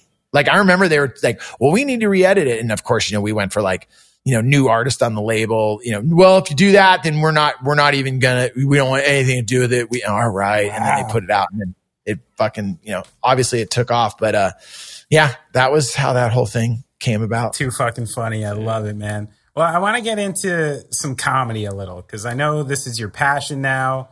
You have what a good you're a good six, seven years into being a comic at this point, no? 11, Eight, bro. 11. 11. Full on? Wow. 11 full yeah. on years I mean, it's, getting up. It's so cool yeah. and, and such a cool shift in uh, what you've been doing. So, eh, you know, just for people who don't know, what, what was like the the impetus for getting into it and how did you create your your character and your act like going into this? Was it all just an extension of those spoken words or was there a different uh, intention in mind going into it. I mean, I what happened was all my peers, you know, that were singers in bands or in bands, they all started picking up acoustic guitars, and right. I was like, you know what, that's not my vibe. And, and, not not that I don't like that vibe, but like I can't do what Chuck Ragan does. I can't do it. Joe, from my end, thank God. Okay, we don't need another, we don't need another one. You know? No, you know, it's like Chuck does it so another one of these drummerless fucking bands, you know? Come on. I know you don't have to pay anyone on tour. I get it. Jeez. You know, the other thing is though, and you know this, Benny, from being in a band, it's like you know, it's it's like the drum a drummer's going to get way more of a phone call than a singer. Brad, you know that. It's like it's like you know, if someone calls and goes, "Hey man, we're starting a band and we want Joe Sib to sing," you know, like, all right, we're bringing a vibe to the table. Like we're bringing, you know, we're bringing combs, we're bringing a lot of hair product, uh, a lot of coffee, sure. uh, we're bringing a lot of dudes and bros. Like there's going to be a lot of no way, dude. I'm so stoked that we're writing this rad song. It's fucking rad. Like I don't know, California do we want that vernacular? Yeah, yeah. Yeah. yeah. Like he's going to be talking in a language we might not understand. right. We don't know. We don't, you know, like he's going to wear shorts in winter. Like what is going to, you know, like will he be able to survive? And I think that I just, you know, I remember the, you know, no one was calling me to join a band. Right. And, and, I, and I, and after 22 Jacks, I was just like, I was just, I had worked so hard with 22 Jacks and, and not that it didn't go where I wanted it to, but I was like, you know what? Um, and I remember this, you know, and I, I don't know if it's cool to quote him or not. I love him, but you know, Henry Rollins said something once when he stopped playing music. He said, you know what? That I had learned everything I could learn from that, you know, platform yeah, of entertainment. Totally. And I, and I not, you know, like obviously I'm not using words like him, but I remember I, I just was like, I think I've done that. Like yeah, I, yeah, not that I don't want to be in a band, but like, I just, I think I've done it. So I just stopped, but I took 10 years off. You know, I was like, you know, I didn't start comedy till I was in my 40s. Right. And, you know, I, I stopped and I just focused on side one 100%. You know, that was what I did. Sure. And then I remember I wanted to get back on stage and I came up with this idea for some spoken word story that I wrote called California Calling. I right, did that. Right, right, I worked hard on it. People were really into it. And then that led to me one night doing it at the improv in Hollywood at the comedy club. And I'd never been in there. I'd never even been in that place, driven by it a million times. Sure, but I was like, yeah. And then the woman that ran it, this woman named Emily, who went on to be the, one of the main bookers at the comedy store right now. Oh, okay. She was like punk rock fan into the bands. And she was like, Oh my God, I love, I love your spoken word show. You know, will you do it at the improv? And I did it and it was great. And then that next night she or next day or something we were talking and she's like i was like i really want to do i want to do stand up you know and she's like well you know if you want to you know try to do seven minutes or six minutes here and i was like whoa seven six minutes like how do how do you even get the mic out of the stand in six minutes you know like i don't know so then um at that time, I did the show also at the comedy store and, uh, Pauly Shore at that point, you know, I've known him forever. You know, right. we were, he was always super friendly to me. When I was in Wax, we were in Biodome were together. In Biodome, yeah, which is, yeah, we were in Biodome. And, um, I was in the dome, bro. And, um, and, uh, and he was just, you know, he found out I was doing the show and he's like, buddy, you know, my mom built the main room for what you're doing. You should try it. And I did it there and it did really well. And then I remember I asked him, I said, you know, I want to try to start doing stand up. And he was, he put me in touch with this, the booker. And I went up there and I remember it was January 7th, like I want to say it. So 11 years ago. And, uh, I went up there and, um, I did a uh, six minutes or seven minutes in this, the belly room there. Okay. And, you know, at that point, you know, I was still kind of like figuring out, am I going to tell stories? Am I going to, you know, whatever. And, and, you know, it, it wasn't good, but it wasn't bad. Like I, I've always been able to get laughs. Like even sure. when I bomb, I can still get laughs. Like yeah, right. I've never been one of those guys that like get up there and, and just don't get any laughs. But the thing I will say is that I've gotten laughs, but like, you know, once you start doing it, you know, you start asking yourself like, what kind of laugh do I want to get? Which, you know, that took me about, you know, eight years to figure out like do you want to get a laugh that like oh cool that guy was super funny and he's totally un you know i won't ever remember any you know think how many times you've gone to a comedy club and you don't remember any of the comics yeah, you've seen right. but you remember laughing sure and then sure. you know it's like what what I you start you know you start really thinking about like what kind of laugh do you want to get? Do you want to get a laugh that's like oh that was funny that was a dick joke that was a joke you know that got the room to laugh it was hacky but it made everyone laugh okay or do you want to do a joke that that that the next day someone is taking your words and they're able to say them to a friend at work the bit you did mm. and they the joke is so good that that person that has no comedy experience gets the laugh. Like, you know, like, like that's how great like Bill Burr is or like, right, you know, like a guy right, like right. Chappelle. Like you can tell someone a bit that Chappelle is doing and the other person will laugh even though you're not Chappelle. That's the test of like how great the dude's material right, is. Cause they're making some know? point that, that really like, yeah that really rings with you instead of just giving you a chuckle or something. Yeah, exactly. Right, and it's like if sure. I could tell you, like, you know, if you and I are sitting there and we're just two guys and I go, Oh man, I saw Bill Burr the other night and he, and he did this whole bit about, you know, uh, you know, you know, when the, when the military gets to get on the plane first before anyone else. Is that really cool? Does that really make sense for the guy that just waves the flag for the person to land on the air? Like, does that right. guy get to get on right, before me? Right, and then, you know, like you laugh. You're like, dude, that is funny. I've never thought of that, you know? Yeah. Um, th- you know, it's that shows that that's a great bit. And then what ended up happening for me was, you know, I, I, I had, I had the confidence from being on stage for singing in bands. So like I wasn't, you know, I wasn't, that wasn't something I had to learn. Sure. But what I had to start doing is like, I was like, all right, you, what's going to be my, you know, what's going to be my vibe and my energy that people are going to relate to? And, mm. you know, how are you going to find what they call your voice? And, you know, I remember people talking about it takes 10 years to find your voice. And I, in my head, I was like, nah, it, it won't, it, that won't be the case. And, and it really was like, I don't really I don't feel like 10 years, dog.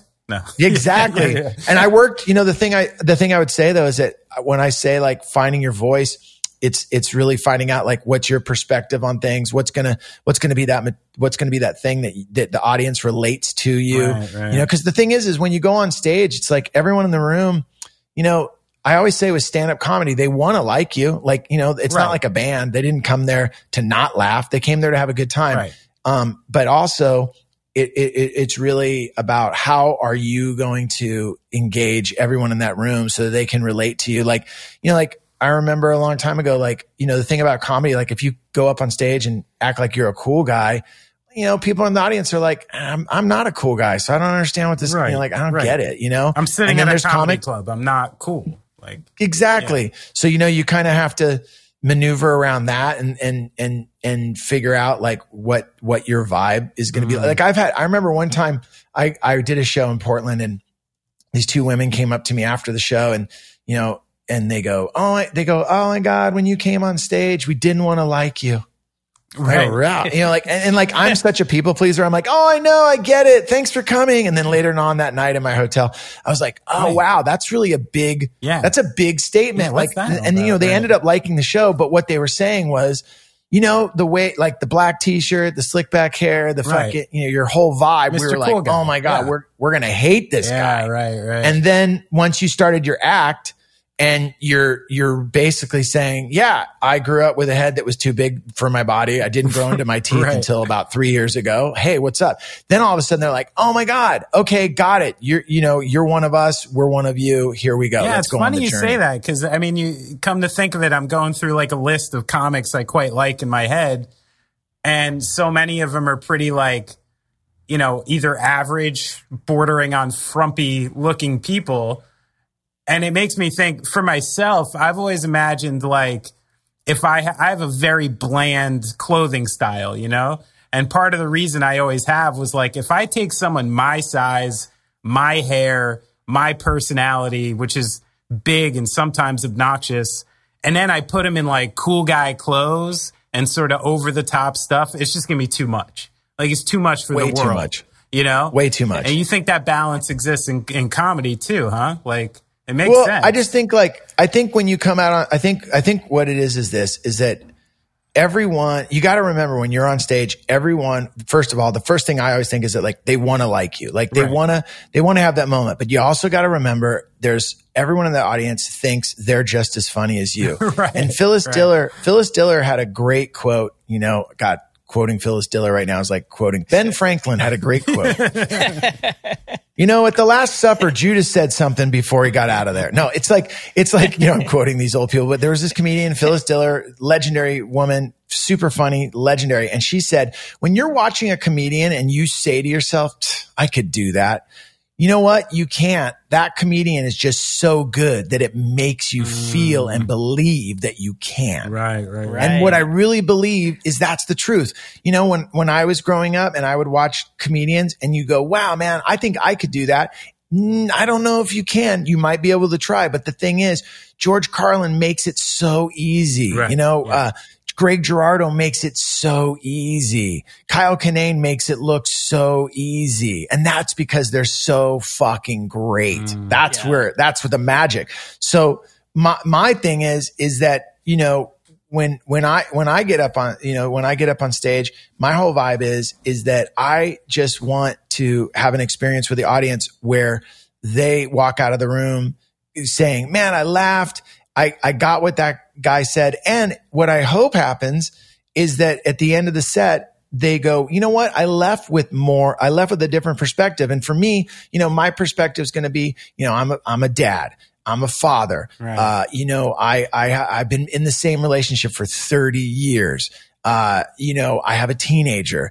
Um, I have a teenage daughter. I'm basically in a relationship with three people that don't like me. You know, like I have to, I have to still put a smile on. You know, like that's, right, you know, right. like, you know, like those are, that's my perspective and my, my own journey.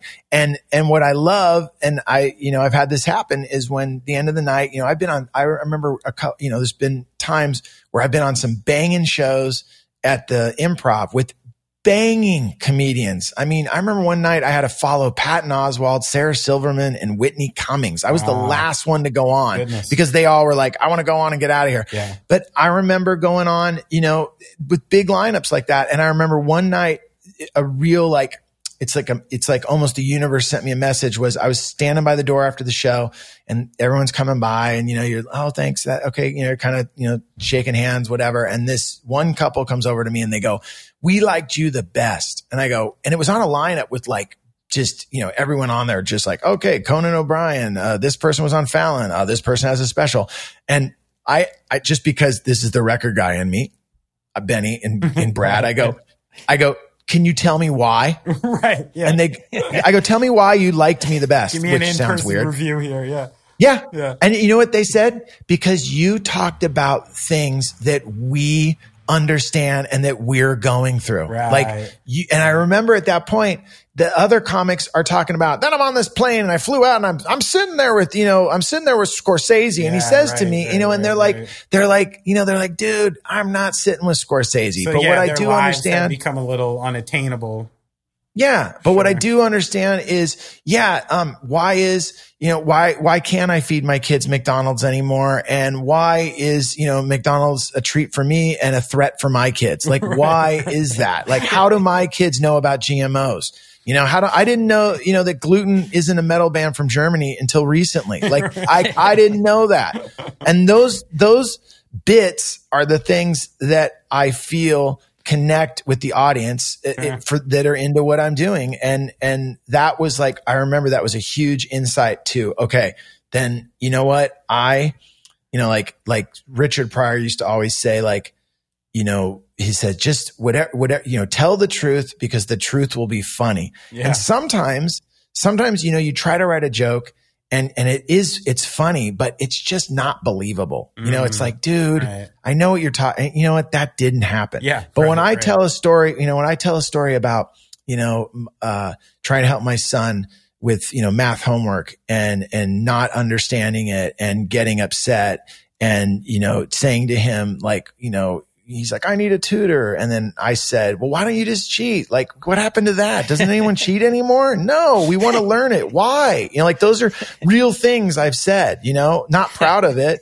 But, but the thing that, the thing that I realized was, you know, you have to just be honest with really what's going on. And when you're honest and you find that funny in there, that's the stuff that's gold with the audience because sure. they'll come up afterwards and go, Oh my God, when you said your daughter said, you know, like I used to tell this bit about my daughter when she was a teenager, like super, she was about 13 and I would drive her to school and I was so psyched. Like I got my daughter in the car and I got the, here we go, honey. And then she just looked at me and goes, dad, I don't talk in a car. And I was like, what? And she's like, no, I don't talk in a car. And I, and it was like a Dr. Seuss yeah. moment. Like, don't talk in a car. I won't talk when we go far. I do not talk in a hat. You know, like, dude, Here we what are, are you talking yeah. about? Yeah. And it was funny because I had all these, I had all these people would come up to me and they go, Oh my God, my daughter said the same thing or my son, you know, just like, you know, it's, um, yeah, you know, it, so it's, it's, it's one of those things where it just connects. Um, and that's that's my favorite part. And it's addicting man. Yeah. it's like i never have done any drugs in my entire life. And there's parts of me sometimes that i i go oh my god i've been doing stand up for 11 years. And it's like it's like now i understand when i you know when you hear about the guy like that does the heroin and he goes to the really sketchy part of town that's me going to tell jokes sometimes. Right, like yeah. I'm going to go to La Brea. I'm going to go to La Brea in the sandwich shop that's sometimes a car repair. And at eight o'clock, they set up chairs so I can tell some jokes to eight people so I can get a laugh from them. And then I'm going to turn around and drive over to this place and tell jokes at, you know, at, at this club at two, you know, it's like, you're always trying to find that that spot to to do new material or tell jokes or try to tweak a word and and up until the pandemic man I, it's like it's just so addicting. But, you know, I didn't realize how much it took over my mind. Like, you know, like I've realized now just stand up. It, it, it, if you're really doing it, it, it, it, it'll seriously blur out everyone around you, your wife, your kids, your friends, because you're just always, you're always thinking about like that spot you have that night. And then you're like, how are you going to do these words? And you really have to be able to separate that from from you know your other life because it's it's so addicting and and it's also you want to get good at it and then you just start you know it it you know and and if you're gonna get good i mean i guarantee you any comic like that we just mentioned you know all those guys that i mentioned all those women i mentioned it's like all of them it's they would definitely say yeah it's it's it's an obsessive thing that just controls your right. your mind because you have to it's not like music where we can like, you know, all three of us could jam together and we go, okay, cool. That sounded good. Um, work on your part. I'll work on mine. And then Friday night's the gig. Like, and we would be good. You know right, what I'm saying? Right. We would be good. Good enough. But stand up, it's not like that. You have to have a crowd. You have to have an audience. Yeah. And, you know, I didn't realize that until this pandemic happened, uh, you know, with, wow, how, you know, like not having the audience and, um, and not having that interaction is just it's it's strange. And you know and honestly i don't know if we ever will you know i don't know. I, I mean i did i've been doing outside shows. Yeah. i did a show at a drive-in. Um you know i i feel like that's a band-aid though sure. for where we're going. But that brings I mean, in something just, I, I wanted to talk about with you because i don't get it. I love comedy. It's like been a huge part of my life from when i was a kid until now. I'm always seeking out new comics and albums and I've always felt there was something about my internal conflict and struggle that made me relate not just to these people, but to the stories they were telling. And you talk about how it kind of becomes obsessive and takes over, and you start. The thing I wonder is, you know, I've heard countless times that great comics are sort of like deep sociologists who need to recognize, uh, you know, like the pain and struggle of people in a very intimate way and therefore suffer themselves as a result. Like, do you think that's true? Have you seen that? And do you find yourself going down some of those wormholes where you sort of need to constantly reflect so much on the things that are awkward or painful or strange for people to be able to, um, you know, uh, deliver that to, to like an audience? I mean, I would say this, like to answer, like it's a threefolded question that you're asking. And I would say, have I met people that are extremely funny on stage and extremely, uh, they have a persona on stage and, and that persona is not the persona off a stage? Absolutely. Uh, you know, I've met comics that seem so full of life and, and just energy. And w- when they're on stage, they're in their happy place. And then as soon as they get off stage, they, they can't, they can't even call an Uber to come get them. They can't even balance a checkbook. They can't, they're so just, it, that is everything that they live for. And, and, and if they don't have people helping them, then you're like, wow, that's a scary moment. Then I also comics that will go out and, and just crush and just be so funny. And when they get off stage, they're so still, um, asking people around them or asking you, was that funny? Right, like right. I've had, you know, I've had comedians that, that, that have multiple specials and multiple, they've had multiple just accolades and things in their life. And you know they're a real comic because when they walk backstage, there's this moment when you're waiting or you're sitting in the room or you're where they are and they have this look in their eye for even though they crushed it, they have this look at their eye where they make eye contact with you and the look says, was that funny? Right. Was that funny, dad? Dad, dad, mom, mom, right. dad, did you see me? There's the little boy, mom, mom, was I funny? Yeah. Mom, mom, mom, can you get off the phone? Mom, dad, did you see me score the goal? And it's this weird, moment and so, with bigger comics it's it's a second. And with other you know maybe other comics it lasts longer and maybe it's the car ride home and it's the talking and back and forth. But like you know that's when you know like you're you're a comic um has that moment where they're they're just they just want to know are they funny? Like i remember jim breuer you know told this told this crazy story about um um, I'm spacing on his name right now. The you know the guy that was on Saturday Night Live, the big dude that put the little tiny jacket on, Chris Farley. Chris Farley. Yeah.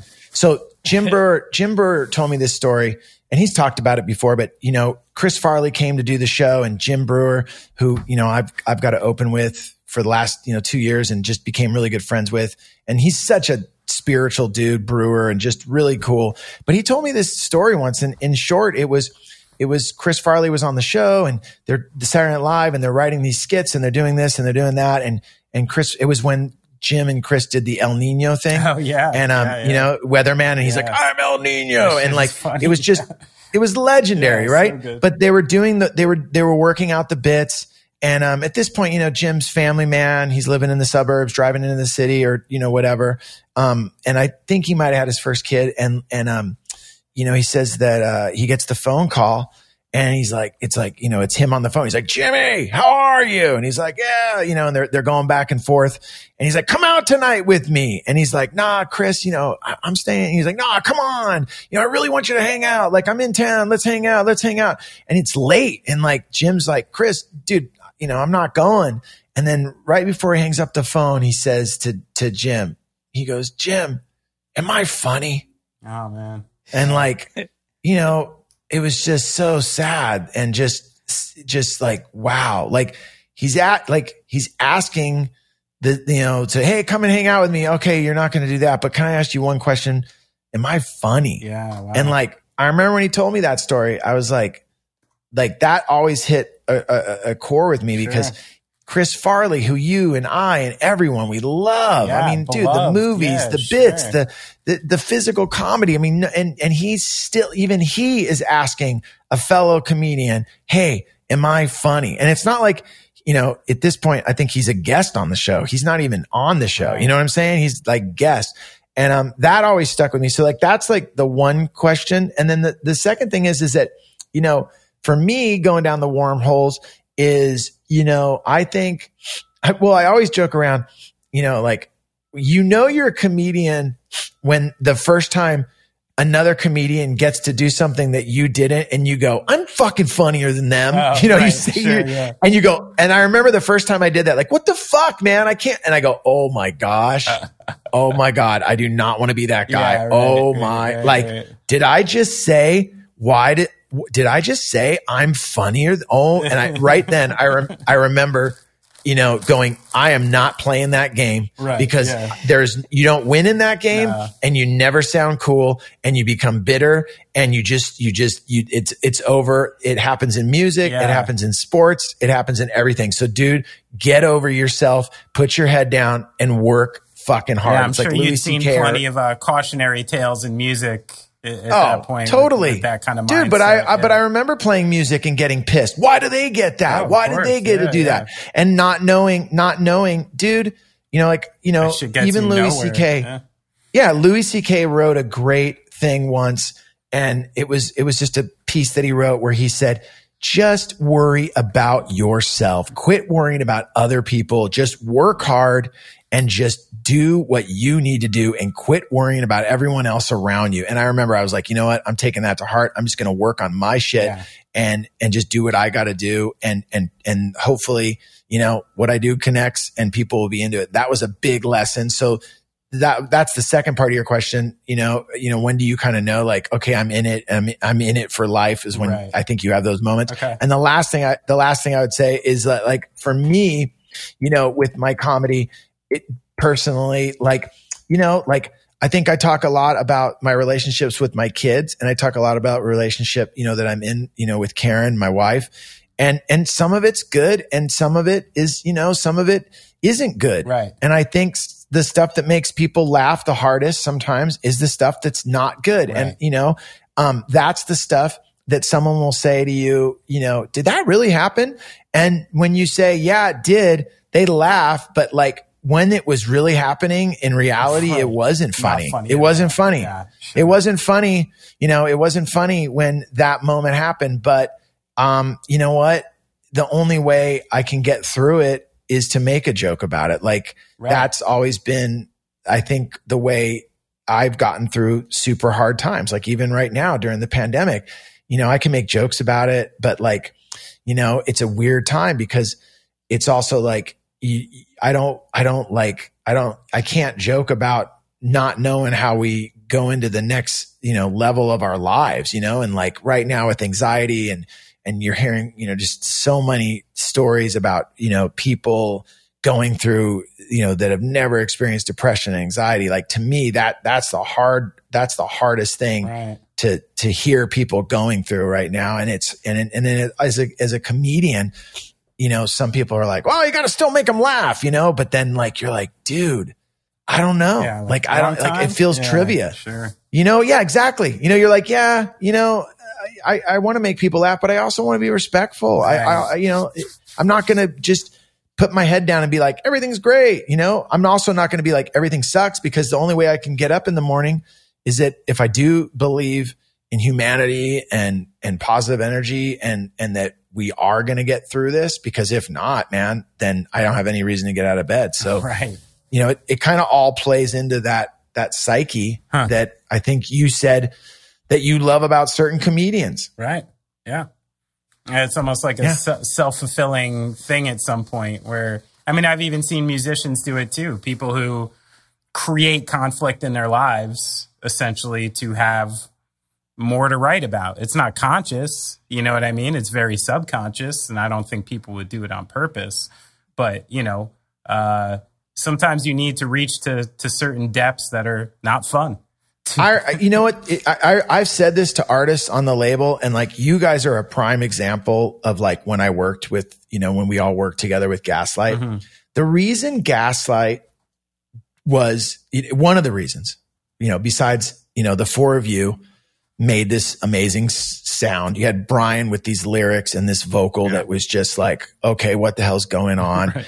Then you had Alex with this guitar that I always said was like a paintbrush. Yeah, it's like beautiful. he was just, yeah he was just painting these lines that you were nowhere. And then you had, you know, you and the other Alex, you know, laying down this foundation that was like brick and mortar, just like marble, just like old school, just like, wow. You know, like when you go to an old house and you're like, dude, this house ain't going to fall apart, bro. This is solid. like it was the two of you. And then you had these two just just flowing energies, lyrical, painting pictures with words, and then this guitar that would, you know, just paint another color. And it was just, and it was just a perfect match. But the other thing was, and this is just my honest opinion, was there was no backup plan for Gaslight. if that band didn't make it, yeah. You guys were going to be painting walls, yeah. hanging uh, hanging uh, sheetrock, yeah. uh, doing construction, um, maybe uh, you know, just digging holes. There was no, no, and I That's there true. was no fucking backup plan. There was no, yeah. well, you know, Brian's valedictorian and he has a degree. Okay, no, no, that's not the case. Well, you know, Benny, you know, he can always go back to playing uh, baseball for, no, no, no, that's not the case. Well, you know, Alex, uh, yeah, nothing, nothing's going on there. Like there is, there is like, you know, th- there was, there was like, if this band does not make it, then we are fucked. Yeah. And I remember it was the same thing with Flogging Molly. Right. It was the same thing with Gogol Bordello. It was the same thing with the casual, any band that I really believe went to the depths that, that you guys went to. I mean, even I remember like on that first record, you know, you guys dug deep and I, and I feel like as an, as artists, that's where the great art comes from mm-hmm. because any of the bands that we love, whether it's the Ramones, whether it's Sinatra, whether it's the Beatles, I mean, any of these bands that we love, they all were in that place at one point. Yeah. When the Beatles, you know, were doing the residency and they're sleeping, you know, four in the same room and they're doing the three sets, the 10,000 hours that we all read about. Dude, that is fucking, if we don't make it, we're fucked. Right. Like there's a time where they're like, dude, you know, like you remember Ringo? He was like, yeah, I'm going to be in this band for a while and then I'm going to go back to cutting hair. Like right. they, they, didn't, yeah. you know what I'm saying? Like, you know, uh, even the Stones, when Charlie, when they asked Charlie to join the band, they were like, yeah, he'll just join. He's such a great drummer. He'll just jam with us for a little while and then it's going to be over. Like, so like what I, what I love is when bands are at that place in their life that there's just, there's, they're in the ocean, dude and there's no lifeguard right. and all they're seeing is shark fins and big waves and they're still got a smile on their face and they're like you know no we're gonna we're gonna make this happen yeah.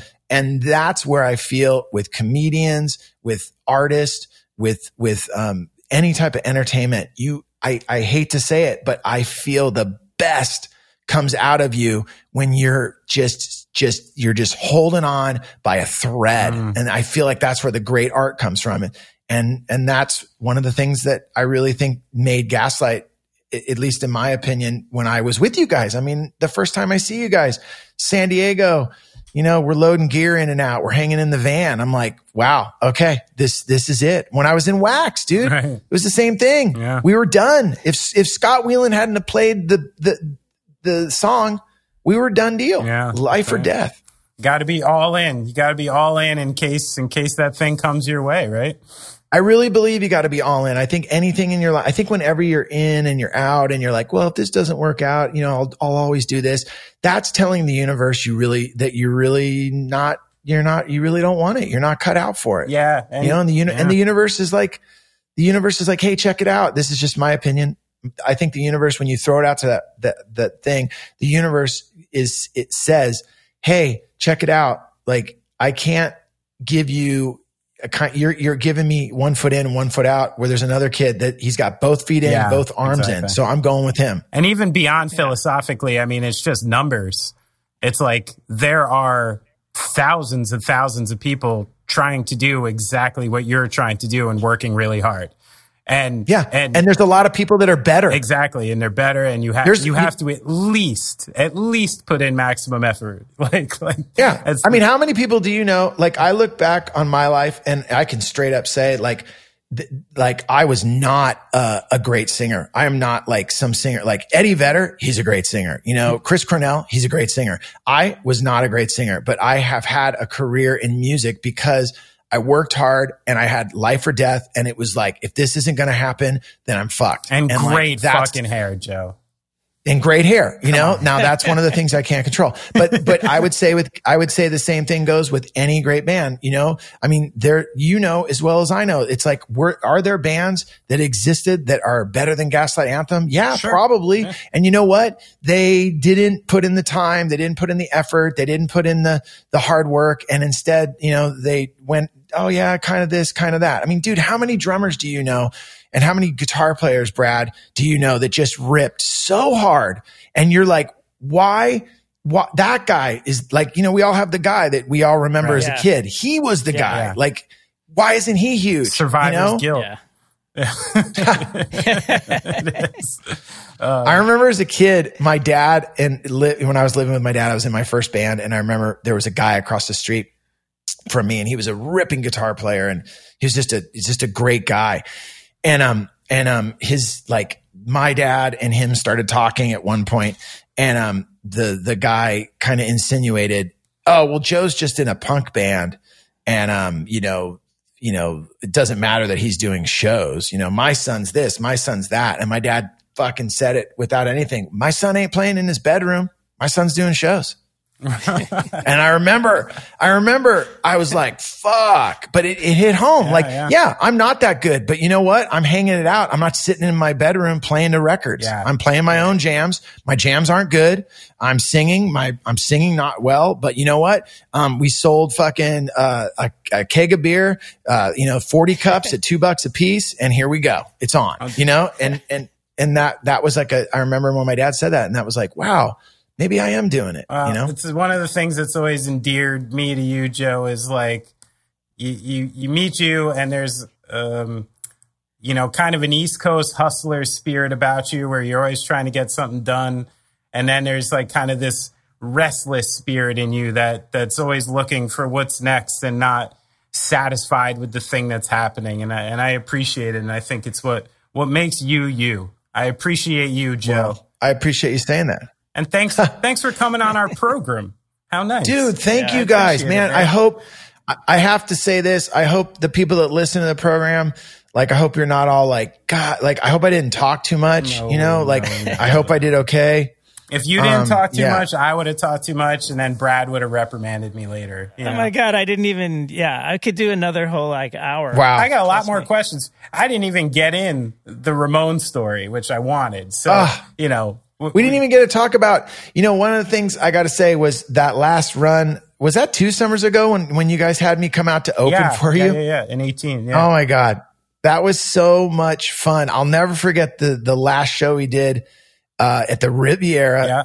it was such a, it was so, oh my God. I remember, I remember that night because I always wanted to play the Riviera and, you know, it was, it was, first of all, you know, you guys gave me a spot on your bus. So like we're hanging out. We're, you know, it's just like one, it, from the moment I got there, like we're just joking Yeah, around family, yeah, constantly. yeah. It was so much fun. But, um, I remember, uh, I remember, I remember when Brian asked me, he's like, Hey man, you know, I get it. You know, I'm going to, we're going to do this and we're having different openers and we want you to come out. And I had already opened for a few bands. Like I'd open for Bad Religion and didn't go well. Right, I'd yeah. opened for Angels and Airwave, didn't go well. But like I knew I, uh, I remember, um, I opened up, God, I'm spacing on the name of the band. It'll come to me in a second. But I opened up for a band in New York and it went really well. And the reason it went well was when they asked me, I said, Hey, I'll do this, but you guys have to tell your audience Yeah. that a comedian is opening the show or right. I can't do it. Yeah. And they were like, got it. So when I showed up that night, everyone was like, yeah, we're not, you know, we're not starting circle pits. This guy's coming out. He's going to tell some jokes. Now, granted, you still got to be fucking funny. Sure. But I remember I said to Brian, and I remember when he called me, it was like the beginning of the year, and you know, it's like he's all fresh, and I go, I go, hey man, he's like, dude, we want to do this thing. What do you? Th-? I'm like, oh my god, really? He goes, yeah, we want you to come out, and I go, okay. I go, hey, um, can I ask you one thing? He's like, yeah, anything, and I go, so the way it'll work, it, you got to come out every night, and you got to introduce me. He's like, oh, dude, no problem. Yeah, Yeah, like Yeah. that's not even an issue. And and I go, are, and I remember in my head, I'm like, are you, you know, you're sure? Like you have to come out and you got to go, hey everyone, you know, this first guy coming up, he's a buddy of ours, you know, he signed our band and he's our good funny friend Joe Sib. You know, like, and I said, Brian, after that, it's up to me. I got to get a laugh because that's the big thing with comedy. You got to get a laugh. Like the sooner you get a laugh, it's the sooner the audience trusts you. And then I always say to people, like, you have a bank account with the, with the, with the audience and the more laughs you fill it up with, the more they trust you to go on a longer journey. So I remember though, I come out. Now you guys have already been on the road for a little while. So when I show up, you know, Brian's, you know, like he's been singing, he's trying to conserve his energy, his voice, da da. And then all of a sudden he goes, I remind him, I'm like, Hey dude, tonight, you remember you gotta, you gotta go out. And, and this is when I knew him and I were friends because anyone else, you, you know, you're going to be like, yeah, dude, I'm not going to be able to do Yeah, that. right. And he, I remember he goes, Really? And he did that Brian Fallon, mm. you know, where he takes his hat off and runs his hand through his fucking hair like, oh shit. and then I remember the first night he goes out and he does it. The second night he goes out and he does it. I remember on the third night he says to me, why did I agree to this? You know, like, because Brian's actually opening, you know, at that point. right, And I'm like, right. yeah, dude. And if he hadn't have done that, oh my God, it, it you know, but the Vic, I'll just never forget that show at the Riviera, man. It was so packed. And, uh, that was one. Of, I have a photo from that night, and uh, that was one. Of, I still get people that text me. I saw you at the Riviera. Like they'll come to see me in Chicago, and they literally came to see me at that show. And now, whenever I come through doing comedy, they're like, "First night we ever saw you is you opened up for Gaslight. We didn't know who you were. You went on, I love that. yeah." But thank you guys for having me, Brad, you know, Benny. Thanks for coming on, man. I really appreciate it. Dude, I loved it. Yeah, dude. Thank you guys for having me. Long overdue. All right. See you, Joe. Thanks. Be safe, you guys. Thanks, you guys. Later, Brad.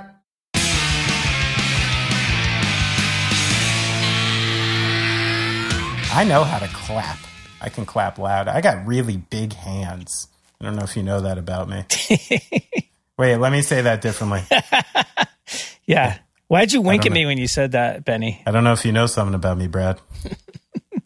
Got very large hands. I got a pretty deep voice. It's funny. I thought I had a high voice forever, and I used to go into the studio and try to sing, and it always sounded really bad. And uh, I eventually just gave up on singing. And then, like somewhere in like my early 30s, I was like, mm-hmm, mm-hmm. I'm like, oh, what the fuck? You got some range. I've hung out with all these singers all these years, and no one told me I should try a little lower because that's just where it's more natural. I got laughed out of a studio when I was like 16, and it just permanently scarred me from singing. And you never went uh, back. I was in a band called Full Circle Swing, and we were recording our seven inch, and we were all doing backups. And th- this group of people happened to be they're from a town in an area in Jersey called Woodbridge. They were kind of just like classic, classic Jersey hip hop skateboard shit talking kids. like they were brutal, you know? And you couldn't get away with anything with these guys. You just got ripped apart. It was the spirit of the group, you know? Right. And I didn't hate it. You know, I had fun with it myself. But I go into the studio, the line was sun on my face. And I try it once. And I did it like super soul man. I was like, son on my face. like, you know, like like white boy soul, like like uh Bob Seger or something, you know? Right. And uh and I just see the entire room burst out laughing, just going insane and just like ah! you know, Def Comedy Jam knee slap laughing.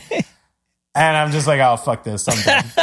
I like I'll never do this again in my life. Like sit in a room and do it by myself. Oh, and Benny. it's pretty much true. That's terrible. I've done a lot of backups, you know, a lot of I'm a backup singer on a lot of records. I used to keep a mic for gaslight shows, but I would just hit it.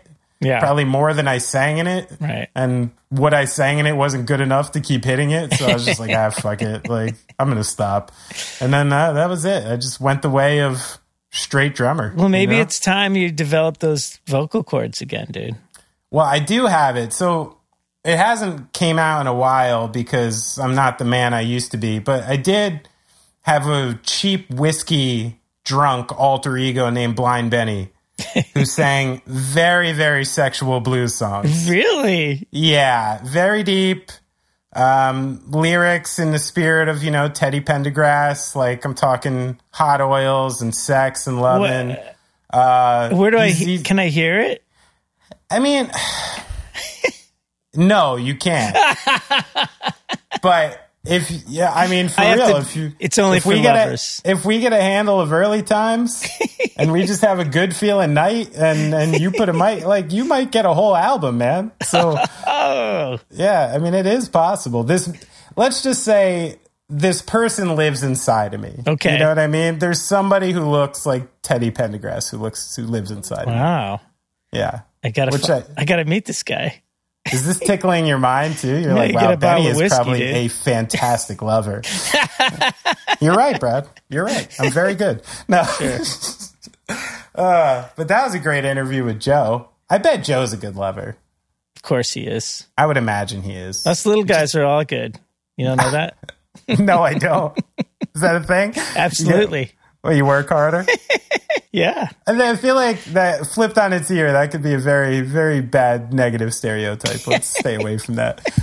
But that was a, that was an awesome interview. I I learned so much that I didn't know. That thing was Stone Temple Pilots and Scott Weiland playing the Wax song all, on KROQ all night. Yeah, I didn't know that I either, dude. I didn't hear about that. I mean, I I met ja- I met him when he was in Twenty Two Jacks. I knew Wax. I mean, I knew the band, but I didn't know any of his real history really with Wax. I would still like to talk to him about it. There's a lot there. He's got stories. Stories on stories.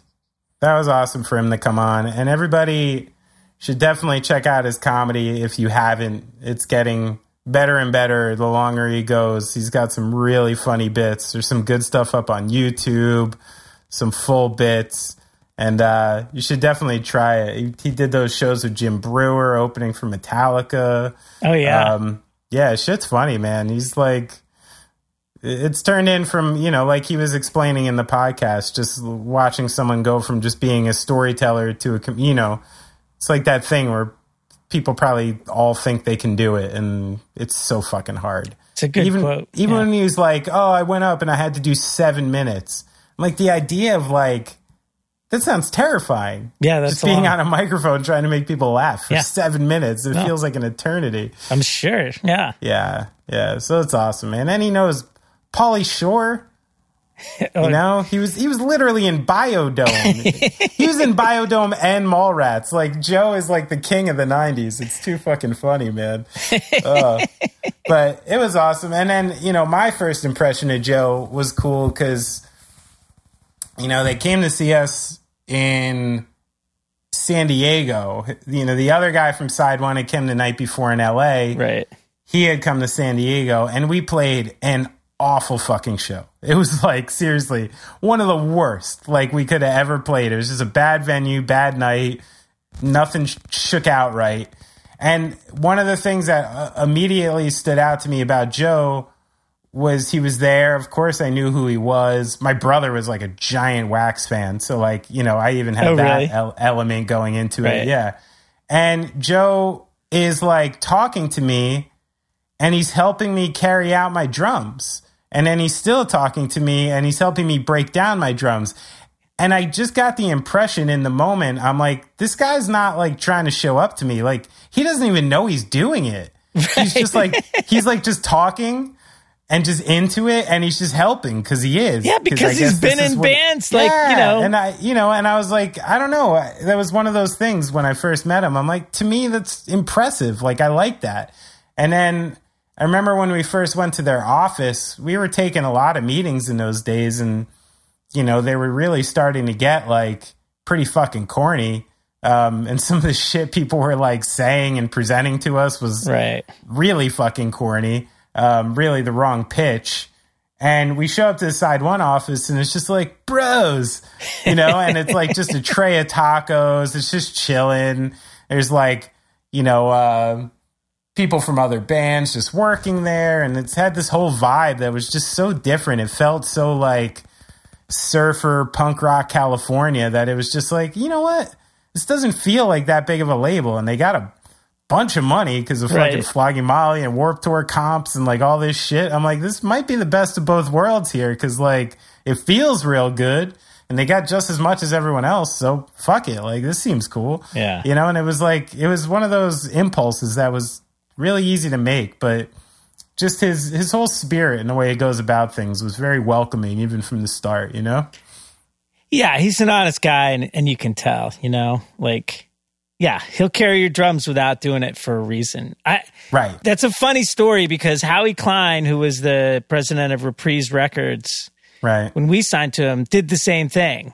Oh, really? Carried, yeah, came to a show. We played in L.A. the Troubadour, and he made a point of like carrying, like trying to carry an amp upstairs. Maybe he carried a guitar case, and um, and I think he was genuine, but I also think like he knew what he was doing. You know, it wasn't Yeah, like I right. can see Joe doing it. I can see what you're talking about. Like he wouldn't know any better. It would be even know. instinct. I'm telling Yeah, you, he didn't it was even know. instinct for him. Yeah. Yeah. Because yeah. he's done it a million times, dude. Right. I mean, he went from Wax to 22 Jacks, you know, like 22 Jacks was, was a great band, but, you know, they were in vans, man, you know, like, Well, listen, but let's not sit here and pretend like every singer of a band is helping to break down drums. right. That's about maybe I'd That's a good five point. to ten percent of singer has ever touched a drum stand in their life. That's a good so it even goes a step beyond that. You know, I know a lot of punk rock singers who've never touched a fucking drum either. That's a very Uh, good point. So, any of you singers out there, Yeah, yeah. There's about three of you I've seen be cool. Turn it know? around. Yeah, it's cool. Just carry your mic and drink more throat coat. You're fucking fine. And go scare all the girls away before Yeah, we can get our shit yeah, loaded in the van. Go hang out with the merch guy, whatever you're doing. Um, but Joe's around. He's j- just Joe Sib on Twitter, Joe underscore Sib on Instagram. He's got all of his comedy stuff on uh, on YouTube. He's doing the um, those little 15 minute segments through the Side One site that I think I'm going to be doing soon too. Oh, nice. yeah, so he's he's got a lot going on as usual, and uh, everyone should check him out. Absolutely. And guess what, Brad? We have a Patreon. Oh, yeah. Do we? Yeah. Patreon.com going slash going off track. Yeah, there's stuff on it. Uh, I wrote some stuff. You've been posting some stuff. Yeah. We got some more Some stuff I need to get up. video. Maybe you can see video of this with me creepy in the dark. but uh, yeah, appreciate it. If anyone uh, wants to help us out, keep it going. Um, that's nice. And uh, thanks to everyone who jumped on. I saw Heath Saraceno's on. Yeah. Heath is awesome. Appreciate that, man. That's And I'll never forget your brother hooking me up with mozzarella wedges at the TGI Fridays in the Somerville Circle. Appreciate that. Good looks. And uh, yeah, I don't know, man. I appreciate anyone helping us out. We want to do this for a long time and we want to make it sound good and get cool guests. That's another thing on the Patreon. If anyone's got like someone, a guest that they've been like, ah, I would love to hear those guys talk to him, throw, write me a message because I'm curious. Like who's who's someone like you would want us to talk to? yeah. know? I'm always saying. I told you I'm starting to view booking going off track like a mixtape. You know, Yeah. Well, it is a mixtape, dude. like and now we had Tim from Rise Against and Joe Sib, some big heavy hitter singers. We got to like break it up a little bit next week. Be a little cool, you know. Got heavy hitter, Maybe- heavy hitter vocalists. We had Tom Whalley stories two weeks in a row. We got to go deep. All right. Maybe a drummer. No, then no one will listen. We'll find someone. Unless you could score Tommy Lee or something. That's that's an episode that'll go in the gutter. Who wants to hear us? You know? Unless you killed someone or something. No. All right. Hey, how did you construct your drum parts on this record? Click. No thanks. All of a sudden, this episode, you'd be like, why did everyone click off eight minutes into that episode? Weird, you know? It was only 10 minutes long. Yeah, exactly. Listen, I've been in the business long enough. I know. I've looked in the face of too many label executives who saw me as just Just another drummer. replaceable part, man. Yeah, I, definitely, ah. I know it. I know it. I know it for sure. They're like, yeah, yeah, nice to meet you. you you're not important to me. All Just right. listen, kids. Listen, kids. Drums are great. They're a beautiful instrument. They they're great for your soul. But there's two things that are going to happen that you're going to have to get used to, okay? If you take it seriously. Something on your body is going to break and hurt really bad. Either a wrist, a lower back, a neck, an elbow, something like that. And you got to get used to getting no credit for your life's work. you know, just that little simple pill to swallow. I don't know about that. It's as Easy. You're in an elite group of uh, of drummers who can actually play the instrument. I need to talk to you and Joe Sib more. You two make me feel good.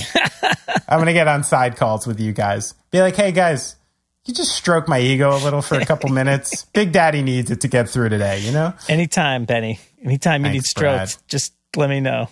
I know you're good. You're good. Get a couple more Sierra Nevadas in you. I'm gonna go get another one. This one's empty. All right, do your thing. But everybody, thank you for coming and visiting, going off track this week. And uh, yeah, we'll be back soon. You got anything to leave the people with, Brad? Uh, much love. Stay safe. no bed of roses. No, pleasure, pleasure cruise. I consider it a challenge, Challenge above the whole human race.